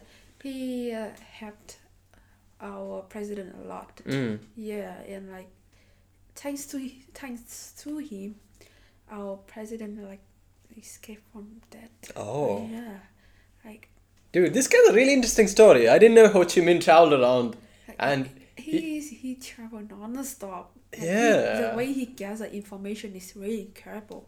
Yeah. Like, he, he's like Wikipedia himself. Dude, I, I didn't know he was. I, I know, even in our history class, we do study about Ho Chi Minh, but I didn't know he was like such a, how do you say, a person, a scholar who goes around to different countries and learns so much. yeah, he, he learned really, really fast. Like he speak multiple language. Okay, let, let's check how many languages Ho Chi Minh spoke. Really a lot. Like Ho Chi Minh even languages. I couldn't like learn by heart like all of his names too. Like Okay, he spoke really. Vietnamese, Mhm. English, Mhm. Cantonese, Mhm. French, Russian, Mandarin. Wow. a lot. Dude, this guy was legit. he was so like wow like respect. Respect. respect. wow. Like he, like imagine he was like a young, like a young gentleman. Like he, when he mo- mm, moved out from Vietnam, he didn't have any money at all. Mm. We we had a really he he had a really famous quote, like chúng ta đi lên từ bàn tay trắng. Like we move on by with our bare hands. Like Mm. and there was a friend asked him like, "Where's your money? When, when how could you like reach for the successful liberty?" And like he gave his hands out. Here, I use my bare. I use my bare hands to strive for my success. Yeah, yeah. Mm. Well, I think not his hand, his brain. yeah. Is there a movie about him? yes, a lot I think. And also there are Russian sho- song Ah. about him too. Really? Yeah, Let's let's. Do you know the title? I think you, just type Ho Chi Minh Pesnya. Uh, Ho Chi Minh Pesne. Wait, how do you say? Ho, wait, Ho wait, Ho wait, wait, wait, wait. Ho. Chi. Oh, it's Chi. Yeah, here. Ho Chi Minh Pesnya. Pesne. Pesne. Yeah. Okay. Is this one? Kolasa Historia? Um, noise, right? Like that in, in back in our back in our country, that if there is a documentary Uh huh. or his birthday, we are, we kind of often play a song. Oh, in Vietnamese. Yeah, no, in Russian. In Russian? Back, back in Vietnam. Yeah. Okay. That's interesting. Mm-hmm. D- I think he. I think even Russians really respected him Yeah. and do Like- still like respect the, him. Like the way he like the way he communicate with the others like country is Mm. also like respect. because, Yeah. Like even like yeah, Stalin or Lenin respect him. Uh-huh. Respect a lot. Like my teacher told me that there was a time the American decided to, or the, is it no, um, American? Uh, no, no, American decided to like drop Bombs? bombs, Mhm. you know, like Hiroshima Mhm. things. Uh, at the time, Ho Chi Minh kind of passed away. Ah. Yeah, but like the the impact of him like left in the Russian heart. Mm. like the Russian I don't know ambassador. Ambassador, yeah. Yeah, but it like was so strong. Like Russian is like our backup. Yeah, she's like yeah, best friend of yeah, Vietnam. best friend. Yeah, like um, my teacher told that mm, there was that time American planned to drop a bomb like Hiroshima atomic bomb. In Vietnam? Yeah, that was yeah they they planned that. Okay. But, like they pray because like if they did that, the Russian Soviet Union would yeah it mm-hmm. back. So that comes from the Vietnam War. We still haven't got there. Mm-hmm. So I don't know, man. Like that. That's the thing. So even while doing my research, mm-hmm. huge part of Vietnam's history is about colonialism and the war, Yeah. and it doesn't speak too much about the people of Vietnam. It speaks more about the French and the Americans than the people of Vietnam. So I want to know from you what the people of Vietnam were experiencing during this time because I can't find that on Wikipedia. So let's carry on with the story. So Ho Chi Minh was like the father of your freedom movement. yeah. He, s- he started for first fighting against the French. And what where was he when the Japanese invaded Ho Chi Minh? Um, Was he in Vietnam or was he in, in studying or traveling or He's traveling at that time. at that time? 45 Vi- Japanese withdraw. Then things get interesting. Because the French wanted Vietnam back as a colony, but 1945 was the time when a lot of colonies became independent together, like Indonesia, Philippines to an extent, from but then they got like Americanized. And a lot of colonies were falling from their colonial Yeah. overlords. But the French wanted to come back to Vietnam and take over the country, but that's when the conflict started. The mm. first Indochina War between French and I believe it was Viet Minh. Yeah, Viet Minh. What, what does that mean? What's a Viet Minh? Is that Um, Viet Minh is like our, um, if I remember, Mhm. like our old name.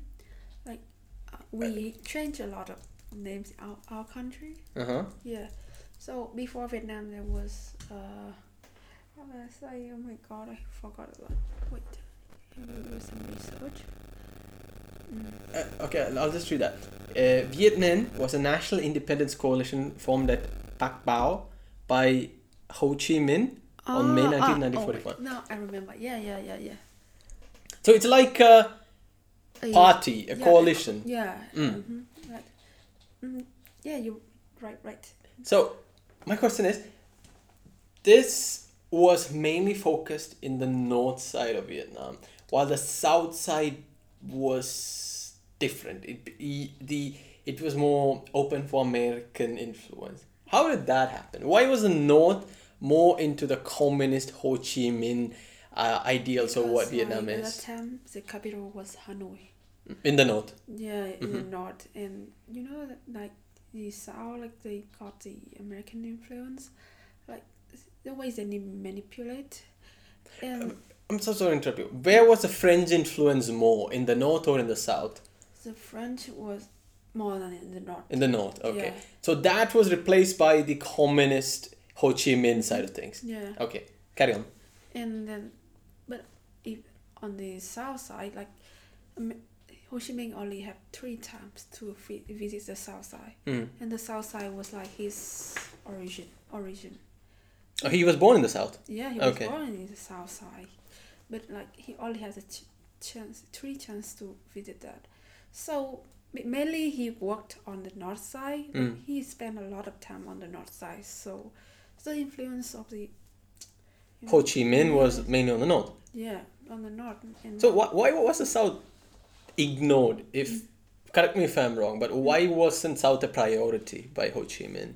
because you know like it was his mother, truly motherland at that time. Like you know, like he born like he know the, the true personality of the south people. Mm-hmm. and there's a way the South people always like open heart when when they when he visit. Mm-hmm. But each time he visit, they, he didn't have a lot of time to stay. So like, you know, like you have a little bit of time to return home, and you, you couldn't because like you had to work up there, and like he always like he, his heart more for the country, but like he's maybe I don't know like his childhood Mm-hmm. stay in the south, so maybe like he mo- He prioritized the north because he wasn't from the north and wanted to spread. Yeah, yeah, because like he, you know, like if the your impact is only strong on one part, Right. like you didn't like you didn't have enough intention for this part, Right. it will be corrupt. And that's what happened. Yeah, That's what that happened. Yeah, and and I said like he he only like all of his life he uh, uh, he only had three times to visit the south. Hmm. He Hmm. was so busy or not like he didn't even have much time for his own motherland. Yeah. So mm, because of that, the uh, like the north, the south people didn't have any much chance to approach or hear heard his voice, and because of that, like you know, like the Americans, like they they are like they are haters there, and they manipulate them and Right. like tell them. Uh, Oh, you you know why Ho Chi Minh only visit here three times because like he didn't like you guys he ignores you guys why we here we provide you money and like Hmm. our um, true development like the you know the Capitalism? the- yeah kind of like that like they manipulate uh, that Ho Chi Minh didn't like the south side Right. and like because of that like the way of their manipulation the south side people like um, they fall down to the American influence. yeah. So, from what I read, there was the, the border was drawn on the 17th parallel, Mhm. and everything north of that Yeah. became communist Yeah. North Vietnam. Mhm. And south of that became the, let's call it capitalist American supported South Vietnam. And almost immediately after 1945, the Japanese withdrew. The French wanted their territory back, but they didn't have like a strong army after World War II. Hence, the Americans supported the South, Mm-hmm. and they did not want communist influence spreading Yeah, in. that's true. That, Southeast that's Asia. a way of manipulation. Yeah. Yeah. And like our dear president, he couldn't stand that. Like he, South is also part of our country. Like, like imagine like you, the same, the same people of your country, like fighting. Yeah. like How, how, how do Vietnamese people consider that point in history where Vietnamese people did not divide it into two parts? Outside forces divided it into two parts. I, I made a note. I think it was like um, it was a convention in yeah in July 1945 the Allies had decided to divide Indochina the 16th parallel to allow mm-hmm. uh, Chiang Kai-shek of the Republic of China to receive the Japanese surrender in the north. Mm-hmm. And while Britain's Lord Louis Mountbatten, he was the Viceroy of India, mm-hmm. received a surrender in the south. The Allies agreed that Indochina still belonged to France. And the Geneva Accord of 1954 divided French Indochina into three countries Vietnam, Cambodia, and Laos. So I think the gen- this division in 1945 is, I think, where the border of North and South Vietnam was. Mm-hmm. And it was not divided by Vietnamese people, it was divided by allies, which is Britain, France, and the mm-hmm. colonial, former colonial supported by America. Mm-hmm. So, how do Vietnamese see this division of their country? What? Because it end to a war in which, like you told, Vietnamese were fighting Vietnamese. Yeah, like because like mm, as I said, it's a way of American manipulate the South people. Like they the first they manipulate the header headquarter of the South. Of the South Vietnam. Yeah, and as you see the flag, Mhm. we divide it to two part, and and as I said, like Ho Chi Minh only have three times. Like he is a main influencer Mm. of our country but like the like he, you imagine like the main influencer only have three times to visit so the chance that the the south side people had to understand about what the truly right part of our country is like it's it's really small and like the american here like the uh, manipulate the header and the header like they he put in like a really strong restriction rules, and if he found some people from Viet Minh in the south side, he will kill all of them. Mm. He will find and kill them, and like not just them, but also their family. Right. Like, And this person was put in power by the Americans. Yeah. Right. I, I, I know down his name. Mm-hmm. Dao. Um, we'll just get to that. And then one of the most iconic. So in the South, mm-hmm.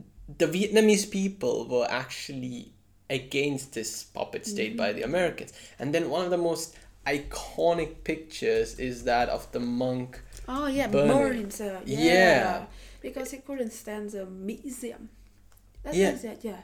Because like the way of the American manipulation is just so strong that there's nowadays there are some still pe- there's still some people follow him like that you see from America. And also in the south side there's still some remains. People who. I don't understand. In the South side, there still remains people who. yeah, support the mm, museum. Music? Yeah, museum. Then I said like muse- museum is American and Ziam is a name of the guy from the header. Ah, okay. the, The, guy who the person the person who American put Yeah. as power. Okay. So was this a defining moment in Vietnamese history when so you can just read it up. It's like a monk. His name was um, Thich Quang Duc.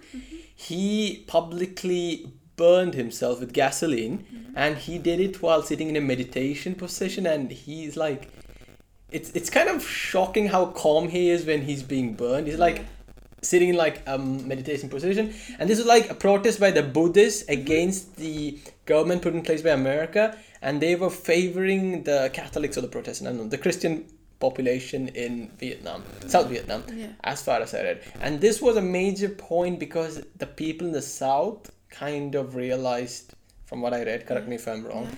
that the puppet state that they are in the south was not actually doing what was in their interest and hence the Viet Minh got more influence in the south. Yeah, yeah.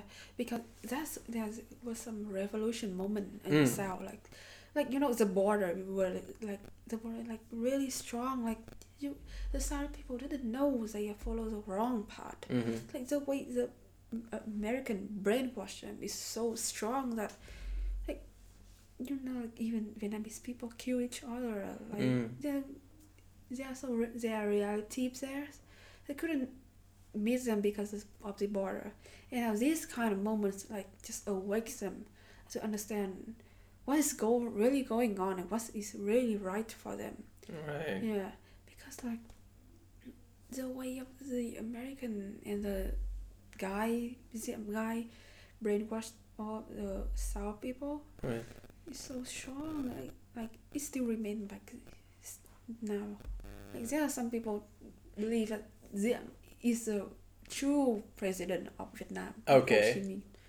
Okay. Even now in the Even south. now, yeah. Like Okay. they- if they didn't did it in the Vietnam, Mhm. they will in America. There are a lot of museum people. That's that, that's a flag that you Yeah, showed yeah, me, yeah. right? Oh, that's Yes, yeah. interesting. Hmm. That um, I didn't I didn't realize like that cer- certain section of Vietnamese population still Yeah. believe in that. I like to call it a puppet state, but by but I might be wrong how exactly that is to be addressed. But that is really interesting. So, the Vietnam War goes on till 1975, if I'm not mistaken. It is like one of the longest wars in the Yeah. 20th century, Mhm. And America loses.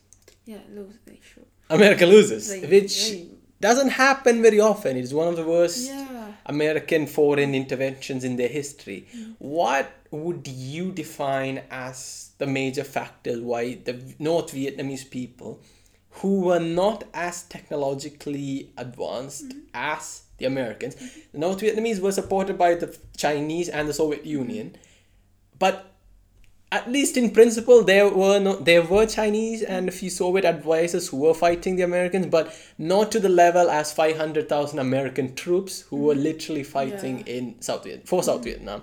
So how would you attribute the victory of North Vietnam over South Vietnam over a much more stronger opponent be in America? Uh, the way we use our strategy, thanks to, well, thanks to Soviet Union or the Chinese too, but like mostly thanks to our nature, Mm. like from the forest and like the way we define it, we we understand how the um, like our nature built like in uh, the, our forest how it work and how we gonna use it like as our allies Mm. like we we are we use like kind of like sneaky Mhm. strategy Is uh, against the- stealth. yeah stealth yeah we use like bees Bees? yeah we use bees How do you use bees? no, not not bees like Hornets. hornet yeah You use hornets against American soldiers. yeah How? like they we use like me uh, you know like the um, I don't know how to say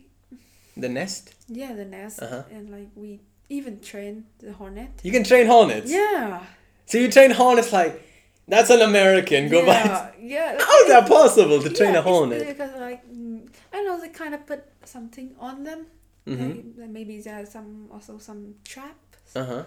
also yeah if you walk on the Tr- trap, yeah, yeah, and yeah, you fall yeah. down. yeah, forest and you fall down and there was Oh yeah, they were like spikes. spice and also like the way we use leaves Yeah, camouflage. camouflage to like sneaky attack the Americans like you like yeah our strategy is so suddenly like sometimes the American couldn't understand our pattern Mm. like yeah they could have the high technology or something but like they couldn't predict when we will strike or not Right. and uh, also like from the uh, up when they are using the airplane they Uh-huh. couldn't See, yes couldn't because see. like so much forest cover. yeah and we that's our advantages they they couldn't we couldn't like predict where did we put our guns and our I don't know what to say like Weapons? tanks weapons Tanks, okay. yeah they couldn't see it Mm.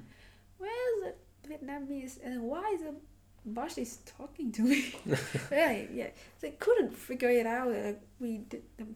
yeah, There was so many the way our we sneak our bombs. Right. It was really smart, and like the way that we um, camouflage and like we uh, like fake the uh, village. Mm. Like see, like, when they attend to some village, they didn't understand why it's so quiet, and then they do. They just they couldn't understand. They couldn't figure out where the attack come from.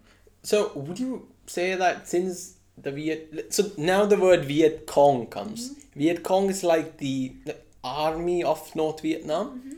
The military part of Viet Minh Yeah. who fought against the Americans. Mm-hmm. So they were more acclimatized. They knew the environment better than the Americans. Yeah. and they were able to like it's called guerrilla warfare where you don't directly fight your enemy but you kind of use stealth Yeah, yeah. tactics to fight your enemy but what would you think over the course of the war Mm-hmm. did the people in south vietnam also start to realize or start to feel that ho chi minh communist government would be better for us as south vietnamese Hmm. than the current american control system did that did a change of attitude start to develop while the war was going on.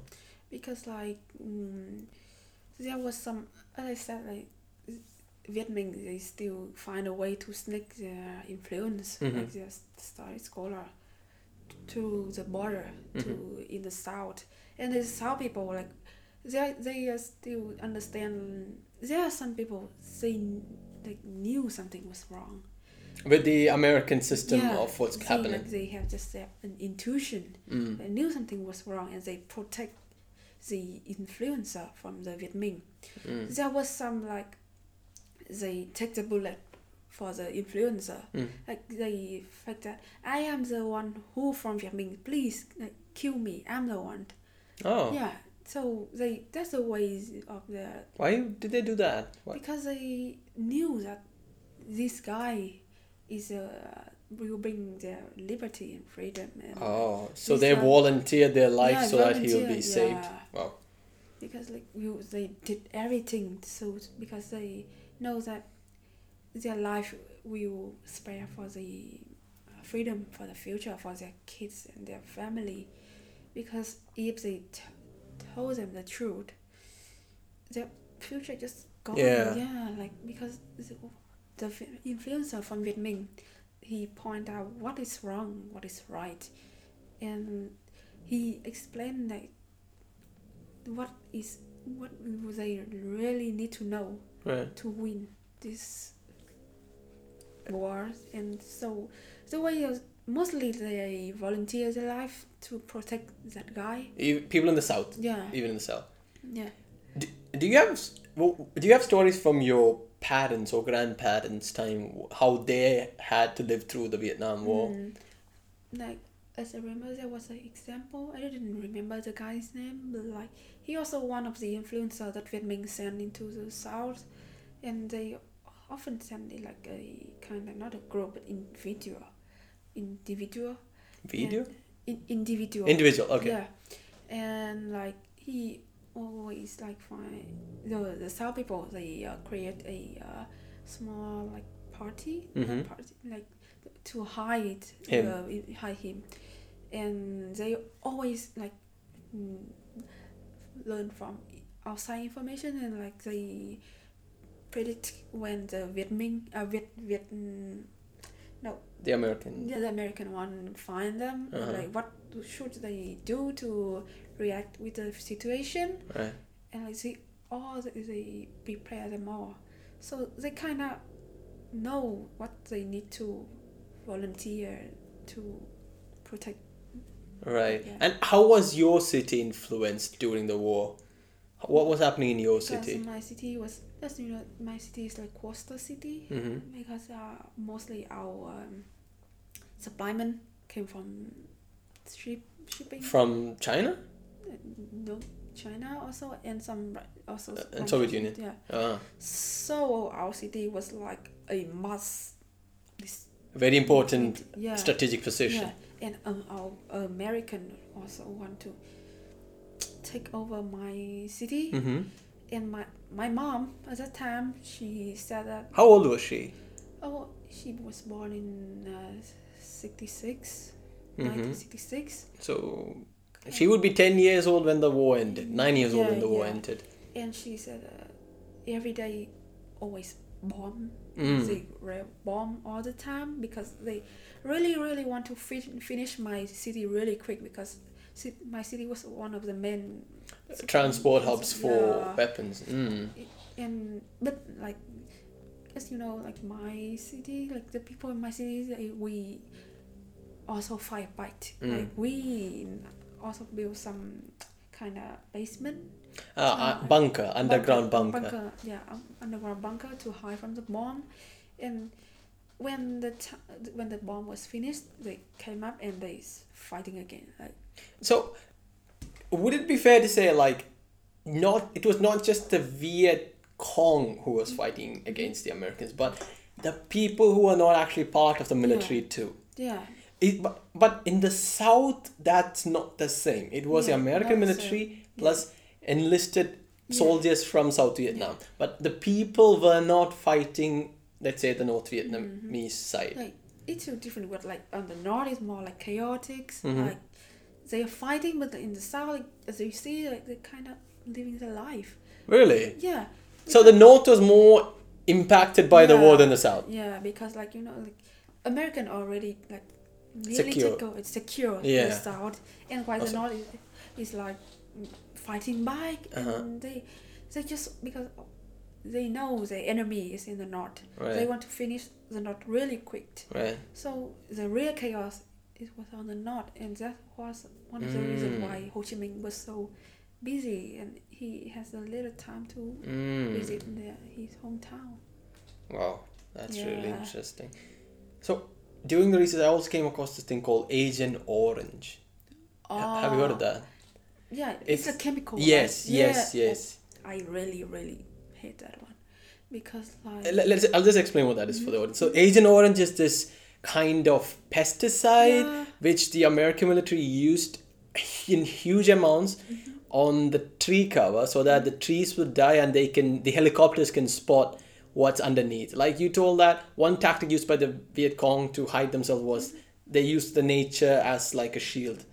But the Americans to reduce the advantage of the Viet Cong, they used Agent Orange, which Mm-hmm. was it's like chemical warfare and they used it and this thing start seeped into the water and people started if people consumed food or water which had this thing it caused a lot of problems and birth defects too and babies who were born during and after the war mm-hmm. still have effects of agent orange attack Yeah. on north vietnam Yeah. so fr- tell me from your perspective what the situation it was and is now with agent orange My teacher told me a theory that they drop it kind of like a. Sometimes they it's like spray spray from the Yeah. plane, but also they put it on the box. Mm. Like there, our soldier in uh, our soldier and our uh, the residents, they at that time they didn't know what kind of box is this. If it's just American, they just like they're this thing. This thing is like uh, smash it. smash it like So like it's kind of exhales, inhale. ah they, they breathe in the particles Yeah, and they didn't know what is that. They just smell it. They didn't know uh-huh. like what the truly meaning behind those Uh-huh. chemical things. As it was a much kind of long time after that, we understand that we shouldn't touch them, and Mm. uh, they not just spray from above, but also into the like they use our like our distinct and curiosity because like if it's from American, the, our distinct is like destroy, Destroy it, yeah. and the, it still affect from another day. H- how does it affect people Like, now yeah, as you know, like it's kind of effect on birth control and genetic. mm, uh, so people are born with defects Yeah. because of this hmm Yeah, and there was, and there was a friend. Maybe my parent told me that there's still some box still Mm. remain on the forest Now, nowadays that the government couldn't find it. There was a lot of them like that. And on the same subject, I still believe there are a lot of mines and bombs which are still not exploded, scattered across the forest. And sometimes, if there's like a kid playing and he accidentally steps on it, then the mine explodes and it's still a problem. Yeah, it's still a problem nowadays. Yeah, there was so some accident on that. Mm. they they didn't they even built house on a bomb that they Oh didn't my God. know and there was some like un ac- activity act, Activity. yeah bomb on the ground and it mainly on the forest Uh-huh. or in if it be in the cities kind of rare but Yeah, mainly in the forest and yeah. villages. there's still so many of them nowadays they couldn't find all of them because some of them are as, as I said uh, unactivated Yeah. or some of them are deep down on the ground they didn't know or some of them just random Right. like it's, it's kind of hard hard to me because like the the boss all of them haven't found that and the effect of the um, Agent or- Orange one Agent Orange. yeah Agent Orange one is still effect on the genetic Yeah. Still affects, still but mainly the north, right? no I think it's also from the south too Why did they sp- like spray Agent Orange in the south? because maybe nowadays some kind of after the liberty and independence like the um, people from the north moved Ah, to the south. Oh, yeah, okay, so like it can that. affect the It- Oh. it's non-stop Yeah, each generation that Yeah. problem continues. Yeah My Yeah, God. mos- mostly from the people who come from the zone that have many kind of like chemicals Mm. mostly from the forests Yeah. Well, that's shocking. yeah That I mean, that's the thing. The effects of war still continue to this day.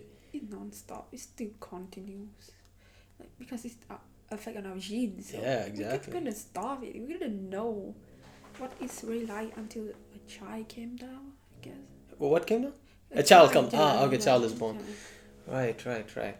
Okay, let's continue on that war. So, I think the war kind of ended around 75, yeah 1975, and the peace treaty was signed, and Vietnam was reunified Mhm. from North Vietnam, South Vietnam to Yeah. the Socialist Republic Yeah. of Vietnam. yeah So, how did the Vietnamese people? So, uh, obviously, the North one, Mhm. the communist government came. yeah I- entire Vietnam became a communist nation.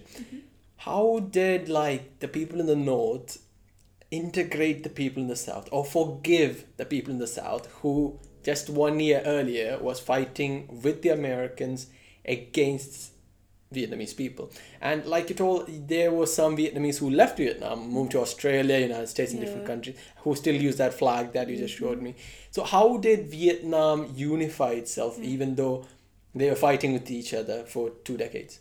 Uh, I think it's depend on the times. Like times, like times here things, like you couldn't you couldn't hold burden for a long time, and there was some of them like they understand what they did was wrong, and they just came up to sorry and apologize for the victim families, Mm. and we understand that, mm, and some of us we understand that it's not really all one hundred percent of their fault.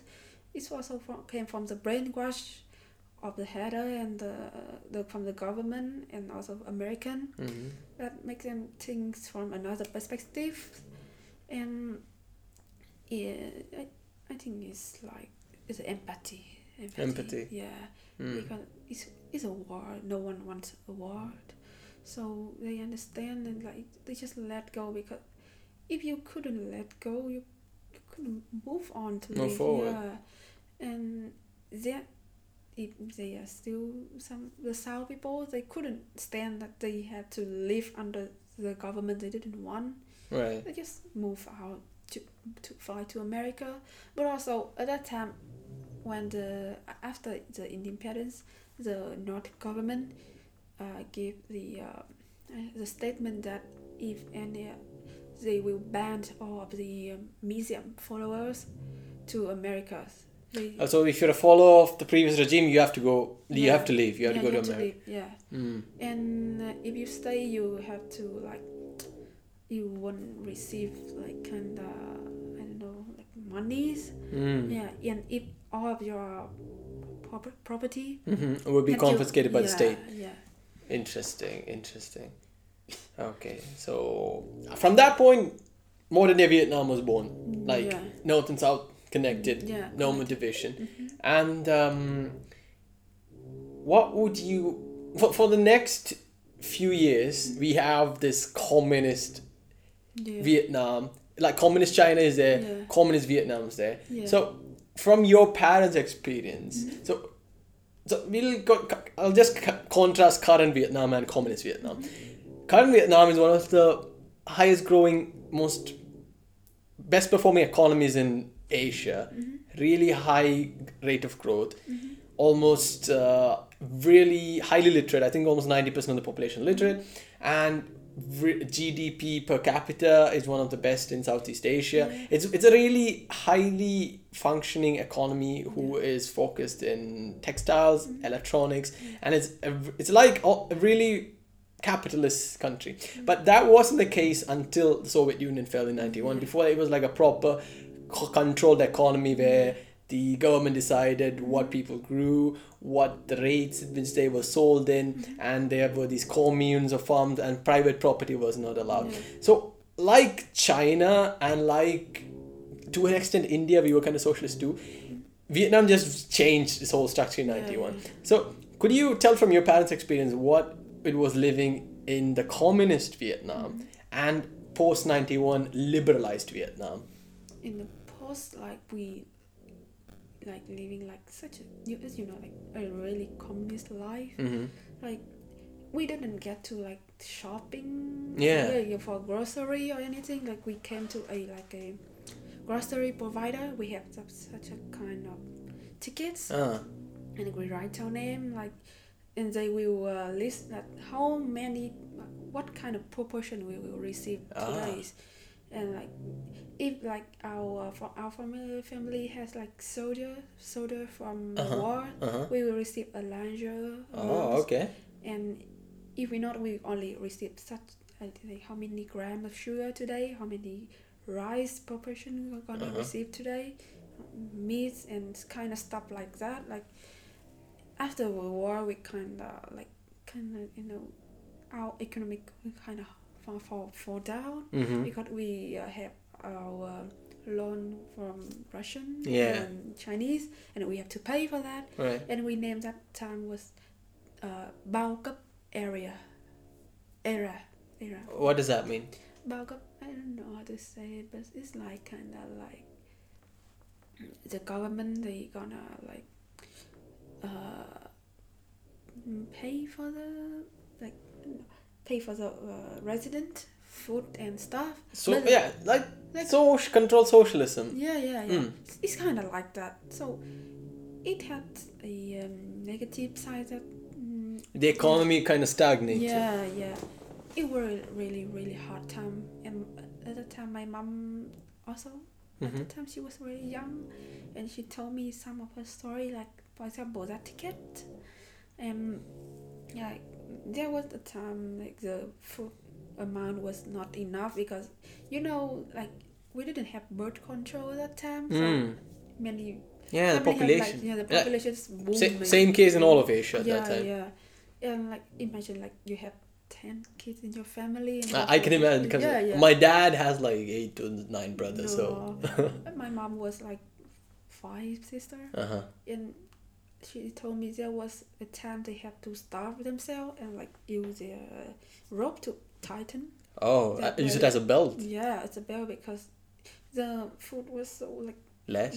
yeah. Oh. and our our grandmom and our grandfather they had to work really hard Mm.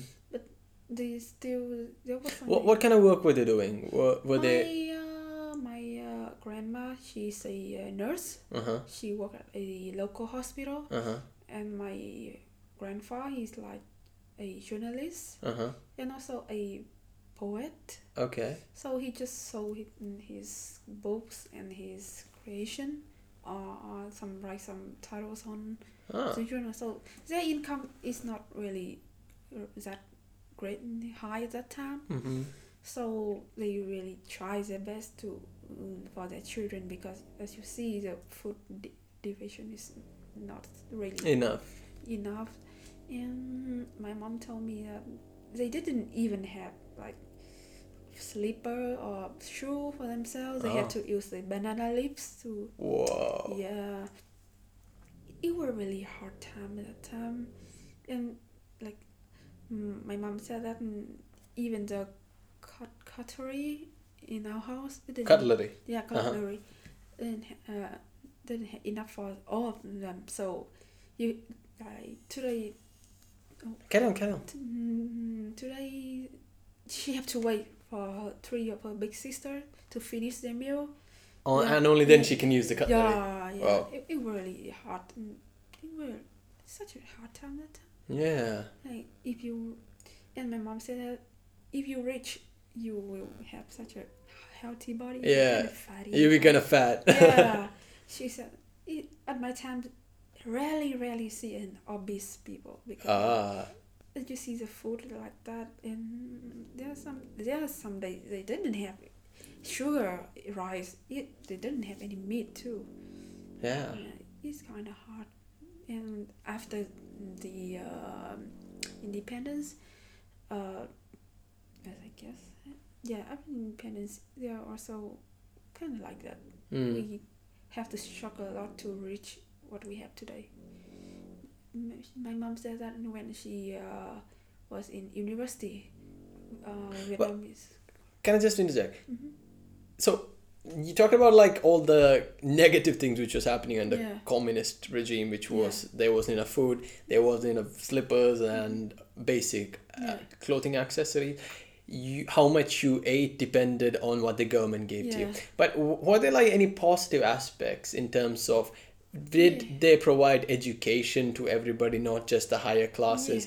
Did they like um, make it more medicine more accessible to every region, not just the cities? Yeah. What was a positive, if there is any, Yeah. influence of living under communism? Yeah, as you said, and we all- get access to education. Like there are no restrict that women weren't allowed to study. Even in communist time. yeah, yeah. In no, not not really, but like used to. Wait, wait, wait. So you're saying women were not allowed to study even Back back back in like that time when the war coming. after the war, before the war? Uh, be, mm, after the no before the war. Before the war. Yeah. That's before Vietnam was reunited. Yeah. After reuni- re- reunification, what happened? Um, all of us have to study what we really want, and like we got freedom too. Like we live like a normal people life, only struggle with the food and material thingies. Mm-hmm. But what we got is our freedom. Like we, like imagine like you don't have to hide under the bunker anymore, and Freedom or security? yeah, Uh, what word would you would you would you say is it freedom that you got yeah, to be free? Or you got the security that you won't have to worry about someone's gonna drop a bomb on your yeah, head? yeah, both of them. both of them. Yeah, but uh, at least communist societies have this reputation of not being free enough compared to let's say a liberal society liberal democracy.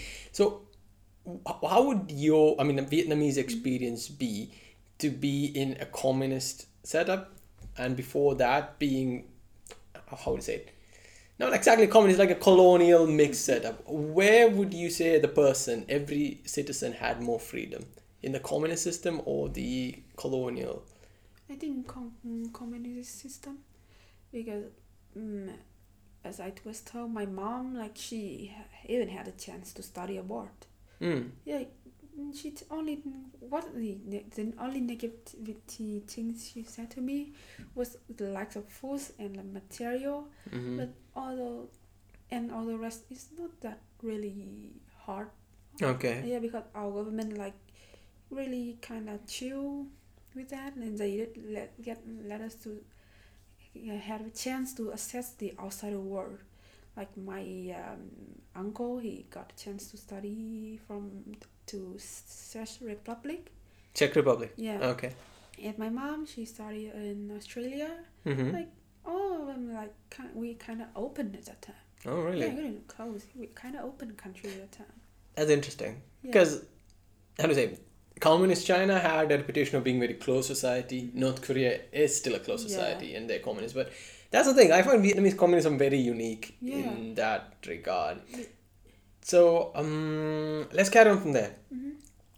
1991 uh, soviet union fell Yeah. and then a lot of communist countries in the world decided that communism ain't working anymore Yeah. and we have to liberalize open up our economies yeah. india did that Mhm.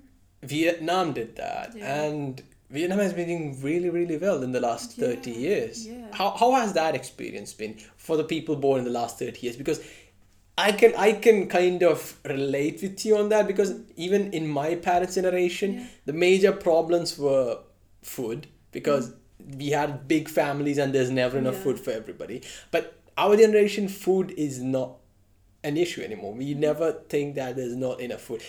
Even unless, unless you're like very poor, mm-hmm.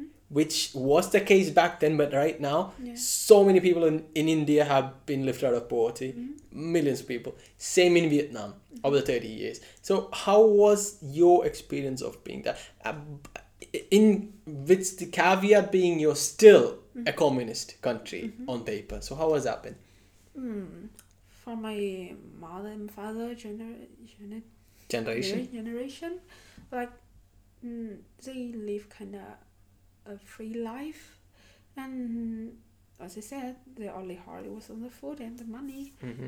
and like I didn't like we re- after independence we open like we really open like we our transportation from all the world like we, we receive supplement from the French or like we kind of make some business thingy Mm-hmm. and like yeah they also have mm, some there are some school in university give some scholarship from other country to the student and from my genera- generati- Generation? sorry It's Um, alright. there was a time I found Vietnam did it like just we just stand there. We just didn't move anything. But now recently, maybe from 2019 2019? to 2000, 2009 or 2000. 2019? 2019. 19, which is Yeah. four, three years back. Yeah, Okay. like our country like like the way our country like developing is way more faster. Mm. because what was the time like I I see I'm not really on economic I'm really not good at that but Mhm. like I feel we're just standing there. We didn't do anything. Like Mm. we just stop. Like our neighbor Thailand just keep climbing, climbing, Mm. climbing, and I did like I was like, why, why we didn't do anything? There was not many developments, but then since 2019, everything was like striking, like Mm. keep striking. Like there was so many foreign business enter our country and like and the way our media is also more open like and our economic and the change and the mind of our politi- Politicians. is more they're more open like they realize what is the potential of Vietnam and they introduced into the world Mm. and also my like and also at the time when I uh, from fly from Vietnam to Moscow to study, it was just one year apart, and Vietnam now s- is now blooming. Like, In three years, yeah, even with the COVID pandemic going on. yeah, like the way we like we cope, we decide to how can I say it like volunteer our economics to protect the uh, resident residents and also at the time we use COVID as a way to promote our um, what I say uh, do- domestic no Domestic industry. yeah Okay. yeah, and now I I from my perspective like we there was so many things going on in Vietnam right now like we just keep going like so many things like uh mm, like I don't know how to say this but like it's just blooming like just Mm. You have this feeling that the economy and the general it's Yeah. it's a feeling of optimism. You Yeah. feel the future of Vietnam is Yeah, going in a positive yeah. direction in it's going faster Mm. Yeah, really fast. Like when I said there was a time Vietnam just standing there, didn't do anything. We just Mm. there's not nothing to do with like, but nowadays like there was so many things going on f- from the media, the economic and financial Right. and politics. Like we, there wasn't any corruption at all. At all? Yeah. But that's kind of un- unheard of because Yeah. a communist Because, government is like corruption is like a part of how a yeah, communist I, system I know, works. Like it's it's not really at all, but like it's really rare right now. Mm. I kind of read the news and I watched just some not kind of big thingies, just there's some. Well, when we uh, knew where the problem is, we kind of handle it really fast. Like we didn't let, it kind of grow bigger, Mm. and and also thanks to some media, like we. How open is your media? Can, really- can you like criticize the government? Yeah, mm, I don't know, but like the government, and from my perspective, our media is more open than the Russian one. Really? Yeah, because like, I don't want to get into politics that much, but like in Vietnam, we have the right to tell, to show the world and the Vietnamese what is going on, Mhm. what is wrong, and in Russian, I see there's some restriction if we talk about mm, pol- political. Right. There was some So you you you being like a person can be op- can openly criticize your prime minister or your president yeah. or the chairman of the communist party Yeah. and he won't have any consequences Yeah. whatsoever. He'll Yeah. be free to express his views. yeah That's interesting because that, you don't usually find that in a communist society yeah where the average citizen can express Mm. his discontent. Well, that's that's interesting because I, don't know living under communism mm, and I, I understand that. and being successful under communism is just China, Vietnam. In my opinion, China, Mm. Vietnam, Mhm. very less extent Cuba, Mhm. North Korea, no. yeah, yeah. and you, and the USSR fell apart, so you can't call that communist anymore. But can I just switch the conversation to the question of religion, yeah. where in a communist society, it's a, it's supposed to be atheist as per Marxist Leninist Mhm. axioms, but how is Vietnam in terms of its religious complexion? Um, I think it's kind of com- complicated for my perspective because like we mainly uh, follow our butter. But uh, could you translate that? Yeah, uh, I I just don't know how to pronounce the word yet. It is. but, Uh-huh. uh, Buddha. Yeah. Ah, okay, Buddha, okay. Like we mainly, mainly like like ma- a major number of Vietnam follow. Buddhist. Ah, Buddhist. Buddhist, Okay. yeah. But like only about the Christian, only this as, as you understand the south part, Mhm. like they more into the Christian Right. and Catholic. I think Catholics, It's, yeah. it's kind of rare. There was some also some Hindu too, but like hmm it's rare too. Like we kind of multi-religion. Multi-religious. But, but now, but on about the Buddhists, I think it's mainly on the older generation uh-huh. because now the younger re- generation we didn't like that much. Much religious.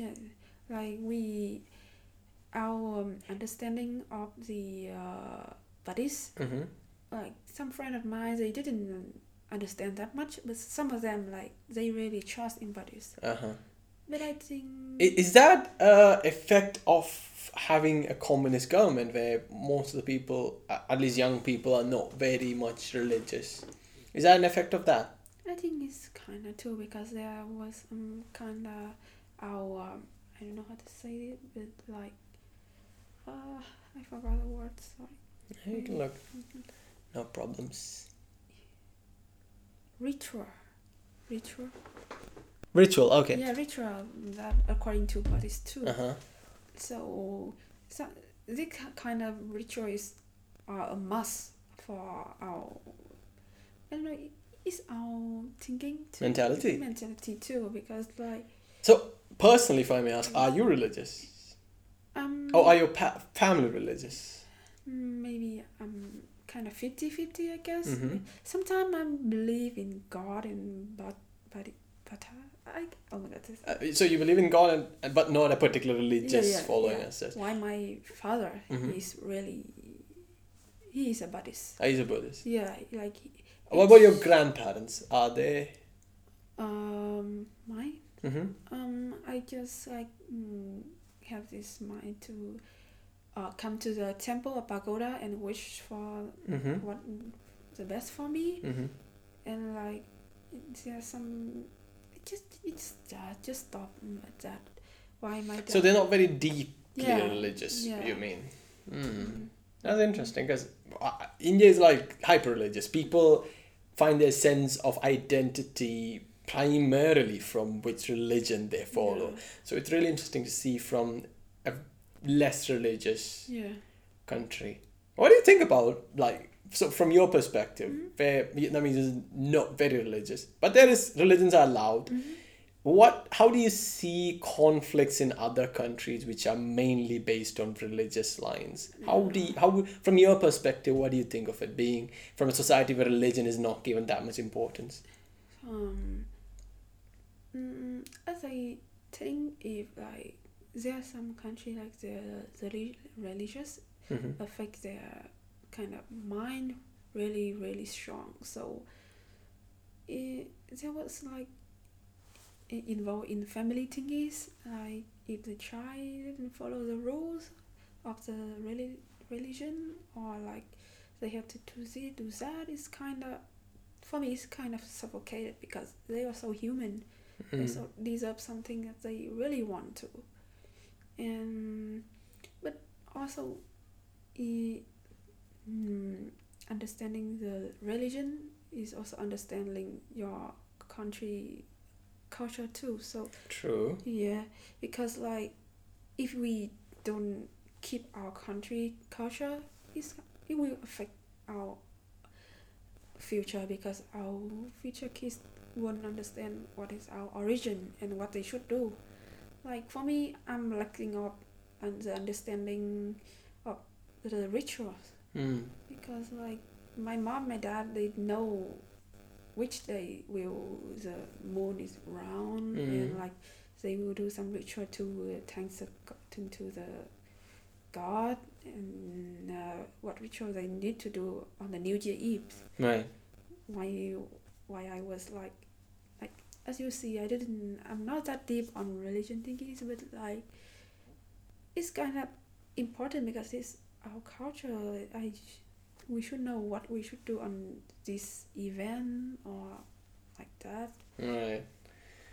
That's true. hmm That's kind of interesting. And let's talk about like Vietnam now. So I- I think this is like the part of the conversation you've been waiting for. Yeah. Because let's talk about Yeah. how the modern Vietnamese young adult or teenager Yeah.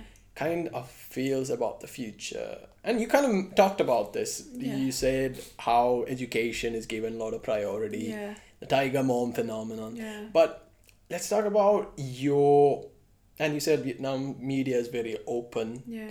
and you've been exposed to a lot of culture right now. Yeah. And you have been exposed to American culture and other Asian cultures. And what has that effect been on Vietnam right now?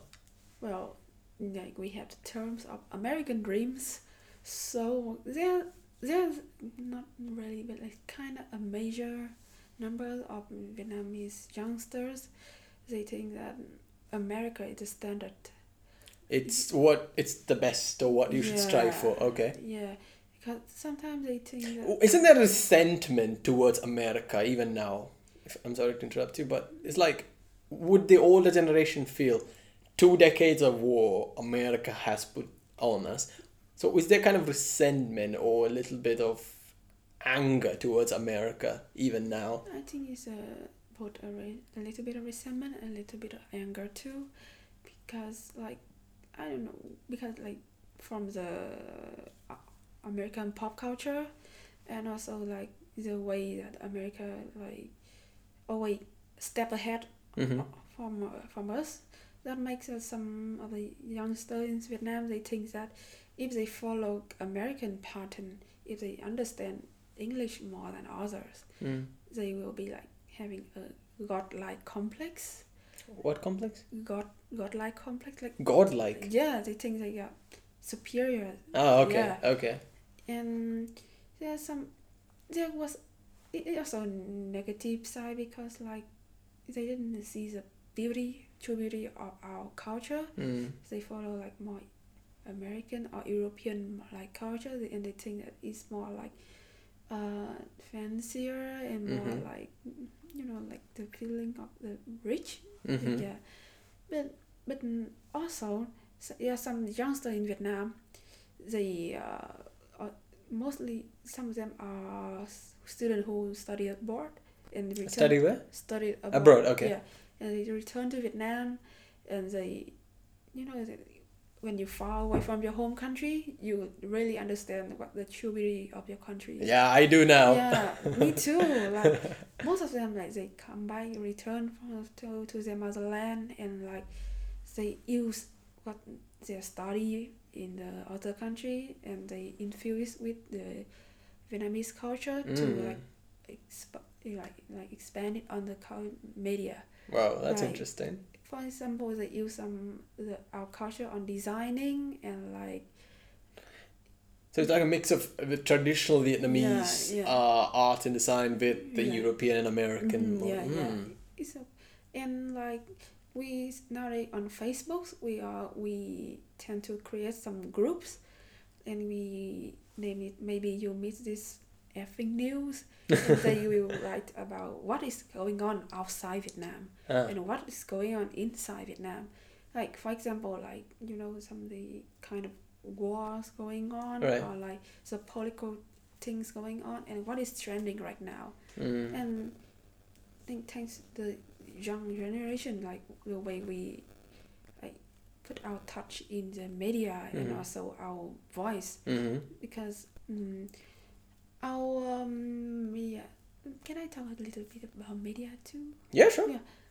and our for example our news like it kind of like kind of too formal i know Mm, news, yeah. news must be formal i understand that but we have this uh annual program called uh move 20 20 mm, 20 Move 2020. yeah Okay. and at first I they was they just really bland like tasteless like just giving us our news and like what's going on. But now they kind of like put a little bit touch of the young generation. Mm. They kind of use a trend and they use a kind of catching uh, Yeah. phrase. Yeah.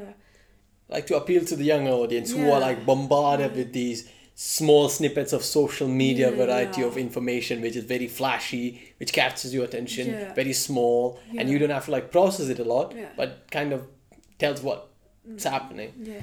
so let's compare that with the influence from other asian countries like china japan korea Mm-hmm. Yeah. what part of that culture is being exposed to the vietnamese youngsters Uh, as mm, Chinese, uh, from China, where they have the kind of Chinese TikTok called Mhm. Douyin. mm-hmm. Like there were so many like Ch- China trend from Chinese, and like songs, for example, like some dancing or some fashion or some culture, and well, there are so many of young, youngsters in Vietnam fascinated by that. mm. the And- chinese tiktok culture Yeah. Ah.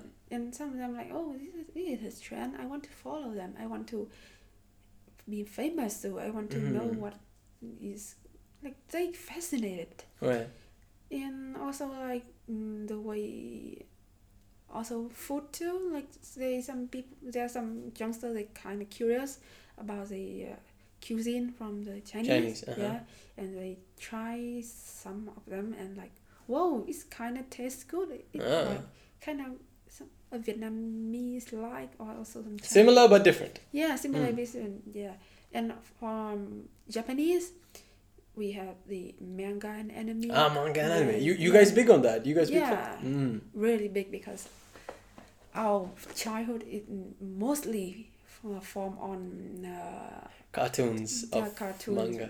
So you watch it in translation in Vietnamese, Vietnamese, or Yeah. you- not in It's Japanese? like, it's like dubbed. Dubbed. okay. Yeah, dubbed.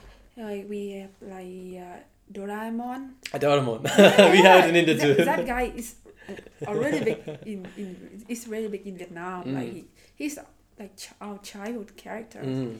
and like we we get when we were really really young, we get access to read mangas Mm. and like watch some anime from Japan and like some and we kind of fascinated by how Japanese work and like how the advanced technology there and like the way that Japan just the way that they're thinking and the way they put in their manga and anime just fascinated Mm. youngster too and I think mostly the influence from Japan is by manga, anime, and technology. Right, right. And uh, from Korean, uh, I think is from dramas and K-pop. It, um, dramas like series. Yeah, Ah, okay. K-drama, Korean dramas, and K-pop. Okay. Yeah, like as like Japan, we also like listen to K-pop when we was really young, and like we started to listen to some kind of a second generation K-pop band like Big Bang 2NE1. So Okay. yeah, and we like, whoa, like the f- their fashion. And like the way they're singing and the way how their music is so catchy All right. and also from the influence from the Korean dramas to like romance. right. Yeah, and they all like we have a term oppa. Yeah, What does that mean? it's like a uh, way to call a um from the woman. It's a way to call a man that uh, older than you. Oppa? Yeah, Oppa. yeah. okay. And from the man, it's like hyung, hyung. Him. Yeah. Okay. uh, and like from the K- K-pop culture and K-dramas influence, like we also fascinated by that. Mm. We were like, But that is in Korean, right? Yeah, you listen mm. and watch it. The drama might be dubbed, but the music is exactly in Korean. yeah, Wow.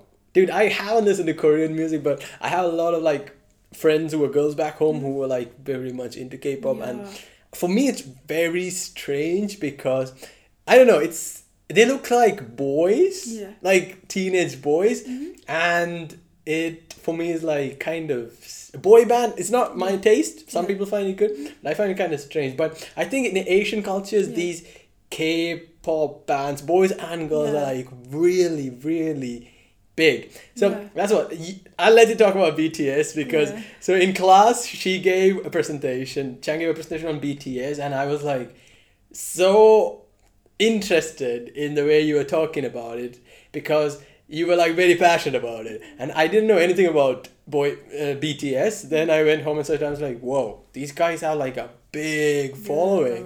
big. So, just tell us about your wh- what you find cool about BTS. Like at first, from as I said, I not into. I was really not into K-pop at all. So I think, why? What what does BTS mean? Yeah, BTS like Bangtan Sonyeondan.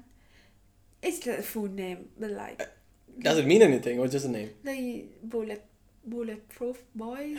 Oh Yeah. Jesus! at first, at first they like like in Ko- Korean K-pop, ah. like they have like you know, the term big three, Uh-huh. like the top three uh, entertainment company Uh-huh. is like SM, YG, and JYP. Uh huh. They because all three of them create some of the uh, biggest like first and second generation K-pop bands. Okay. Yeah, and like these guys, they he they didn't come from the top three companies. Ah. They like they from the ground. They from Okay. the sky. They from the ground. Okay. Because like mm, the K-pop culture in Korea is so big that every day there was mm, like so many of K-pop group debut.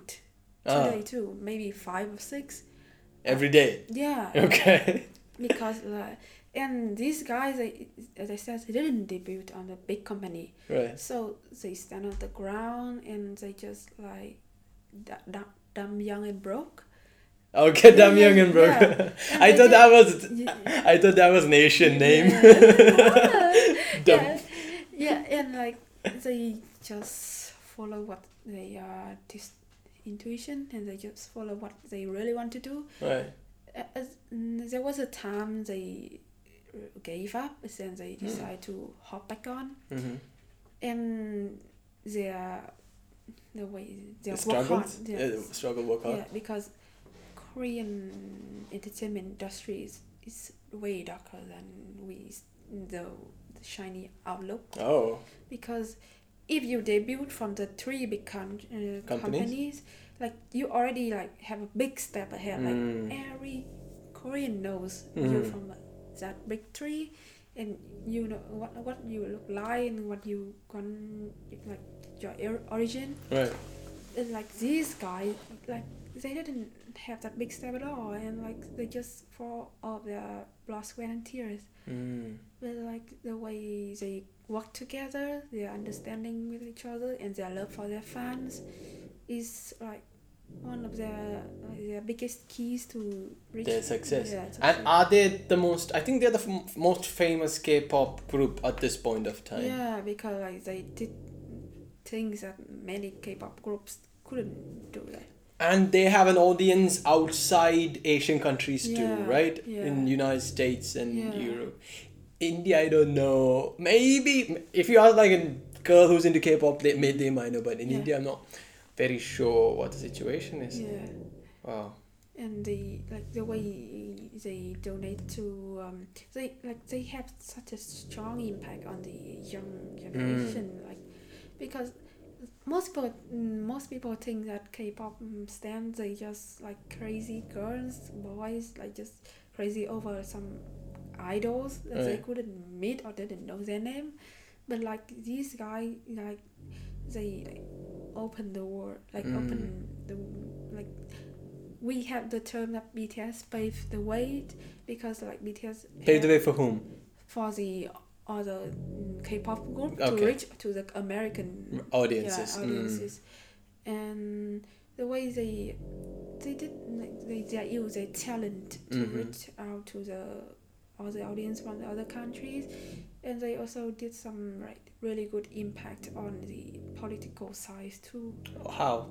Like they kind of yeah I don't know I know maybe other recently they did mm, donate a uh, one million dollars to the Black Lives Matter. Ah, okay. Ah, Like that. and also they uh, donate like they is ambassador of the UNESCO UNESCO, Mm, I don't think no. You.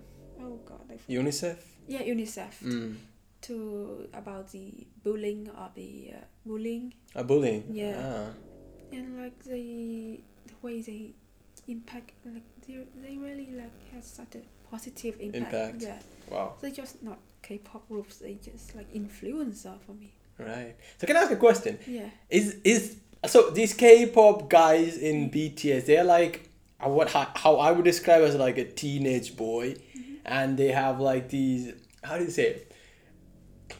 Teenage boy haircuts. They Yeah. color their hair. Mm-hmm. They're not like muscular. They're quite lean. Is that the image for what Asian girls find men to be hot? I mean, attractive. Yeah, because like in our Asian, like we define young. Like Mhm. we really into, like, like we want to look young, Mm. and like the young looking guys is like it's more attractive, hmm and like the way like they uh, kind of interact. Like sometimes they can be cute, or Mhm. be hot at the same time. Like Mhm. kind of fascinated us. Like, and the way they show their love to their fans too. Right.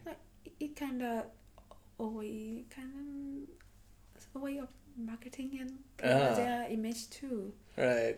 I, I, I, I, I don't think I have seen like I don't watch a lot of like Chinese or Asian K-pop groups, but the ones I've seen, I never seen a dude with a beard or a dude packing muscles. Oh, really? Like you, you, yeah, there's some. They're awesome. Yeah, Wow. yeah, some. Okay. Like, like because like mm, if you being too muscular, Mhm. it, it could be too much. But like they know how to balance it. Wow. Uh, but like K-pop boys who are less harsher than K-pop girls groups. Harsher in what sense? Like you know, know like the girls like in Korean, if you weight more than fifty, yeah, fifty, you are uh, no more than sixty. Kilograms? Uh, yeah, kilos you are meant to be fat. Oh Jesus! yeah, and they are so I'm fat. Oh, but I'm not a girl. Yeah. yeah, they like they are into like Lean girls. lean girls, Mm. and, and also like pale looking girls. Ah yeah.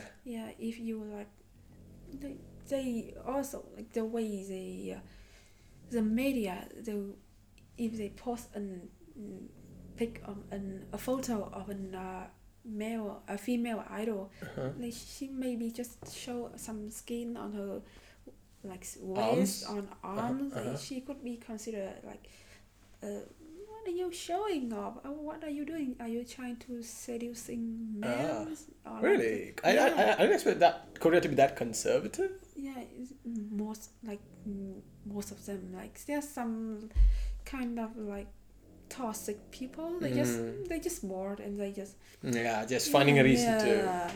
And there was um like girls like she just looked like normal girl, but like if she also if she wearing um, something that tighter than her size, Mm-hmm. it make her like maybe skin come the kind of they they are or a little bit fat just Mm-hmm. kind of show up.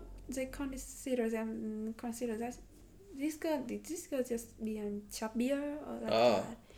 And also, And that's not considered like attractive. yeah, yeah. And mm, and they have to like, and also they have to like some, ch- uh, kind of I don't know how to say it, but like males, hmm K-pop boys kind of have more, I don't know, like have softer size in the industry uh-huh. more than the girls because the girls they're really harsh on the girls. uh, I mean, standards of beauty, Yeah. appearance, uh, how you should conduct Yeah, yourself. the- I actually heard there are these schools to be K-pop bands Yeah. where they take you very young, Mm. and if you're talented enough, they teach you music and they teach you how to speak brilliant English. Like Yeah. I, I heard one interview on BBC where one K-pop lady from Korea she spoke amazing English, and Yeah. it's because she's been trained from a young age Yeah. on how she should conduct herself, Yeah. how she should walk, talk, do an interview, speak in a different language. Mm-hmm. And it's kind of like a business where you can be a doctor, you can be a K-pop star. If you're talented enough, one of these schools accepts you, and it really likely you become a successful K-pop star because, like you told, there are these three companies. If you make a debut, then Korea knows you. So it's kind of like how do you say? There's a very defined path to be a K-pop star, Yeah. and it's not exactly how in other people other other countries where one of your products, one of your songs gets popular, and then you become popular. In another aspect, it's where there are these industry standards, and if you make a debut for them, you become popular by default. Quality Yeah. of your song might or might not matter, but I'm speaking just from uh, how do you say? I'm just rationalizing. I n- haven't listened to it, so take it. At, don't take it at face value. Yeah, and it, I don't know, but I at first um when I wasn't really into K-pop industry, I think that they're just standing on the stage dancing and Mhm. singing. But like when I get more into deeper, I was like, whoa, like there there are some K-pop band debut er- debut every day, but like they didn't have the chance to go on air Mm. because they um, I don't know to say this. Uh, I just forgot the word all the time. Uh, You've been doing good, good so far. yeah, yeah. The what is this? TV, not the, the show. TV? Yeah. Television? The, the, the radio. No. How could I say this? Like BBC. It is Uh-huh. like that. Okay. No, I didn't let them. Air. Ah, they didn't let them- mm. Mm. They skipped their performance. Wow. Yeah, BTS was also one of that. kind Really? Yeah, Damn. they performed it, and the the show kind of cancel their perform performance. They they didn't air their performance. They just like you just came here and then go go home. Oh, You, we finished. damn. And But I- They got through that. They're one of the most famous musical too, acts right now. Well, we are at 2 hours 36 minutes. Yeah. God Wow. damn. Time flew fast with this. So, Chang, um, is there anything else you would like to add for the audience before we conclude about Vietnam? Mm, maybe I can tell the audience some things. Uh, uh, hi, if you want to, please come to Vietnam. We welcome you with open hand. And our food here is really great. And we open every foreigner, so please come to Vietnam. Perfect. So, uh, Vietnam uh, is part of my list. If I do get a chance to go around Southeast Asia, I definitely want to visit Hanoi, Ho Chi Minh, and I'll definitely come to your town because it's near the beach and Vietnamese Yeah, beaches are like pretty cool. Yeah. So, um, it's been a really interesting episode. Thank you so much, Chang. I had a wonderful time talking to you. Yeah. I'll you. listen to some BTS after this. you want to? yeah, ju- just to get a vibe of what's it all about. Mm-hmm. And um, I hope we can talk about Vietnam in the future Yeah. when something interesting I'm happens. looking forward to that. Yeah, and thank you so much. I'll see you in Russian class. We have homework on Monday. So- yeah, so we have to do that. Mm-hmm. So yeah, thank you so much, Chang. Thank you for having me today. My pleasure. Thank you. So, with that, we come to the conclusion of episode number 16 Vietnam. And the next episode, we are going back to Africa. So, see you then.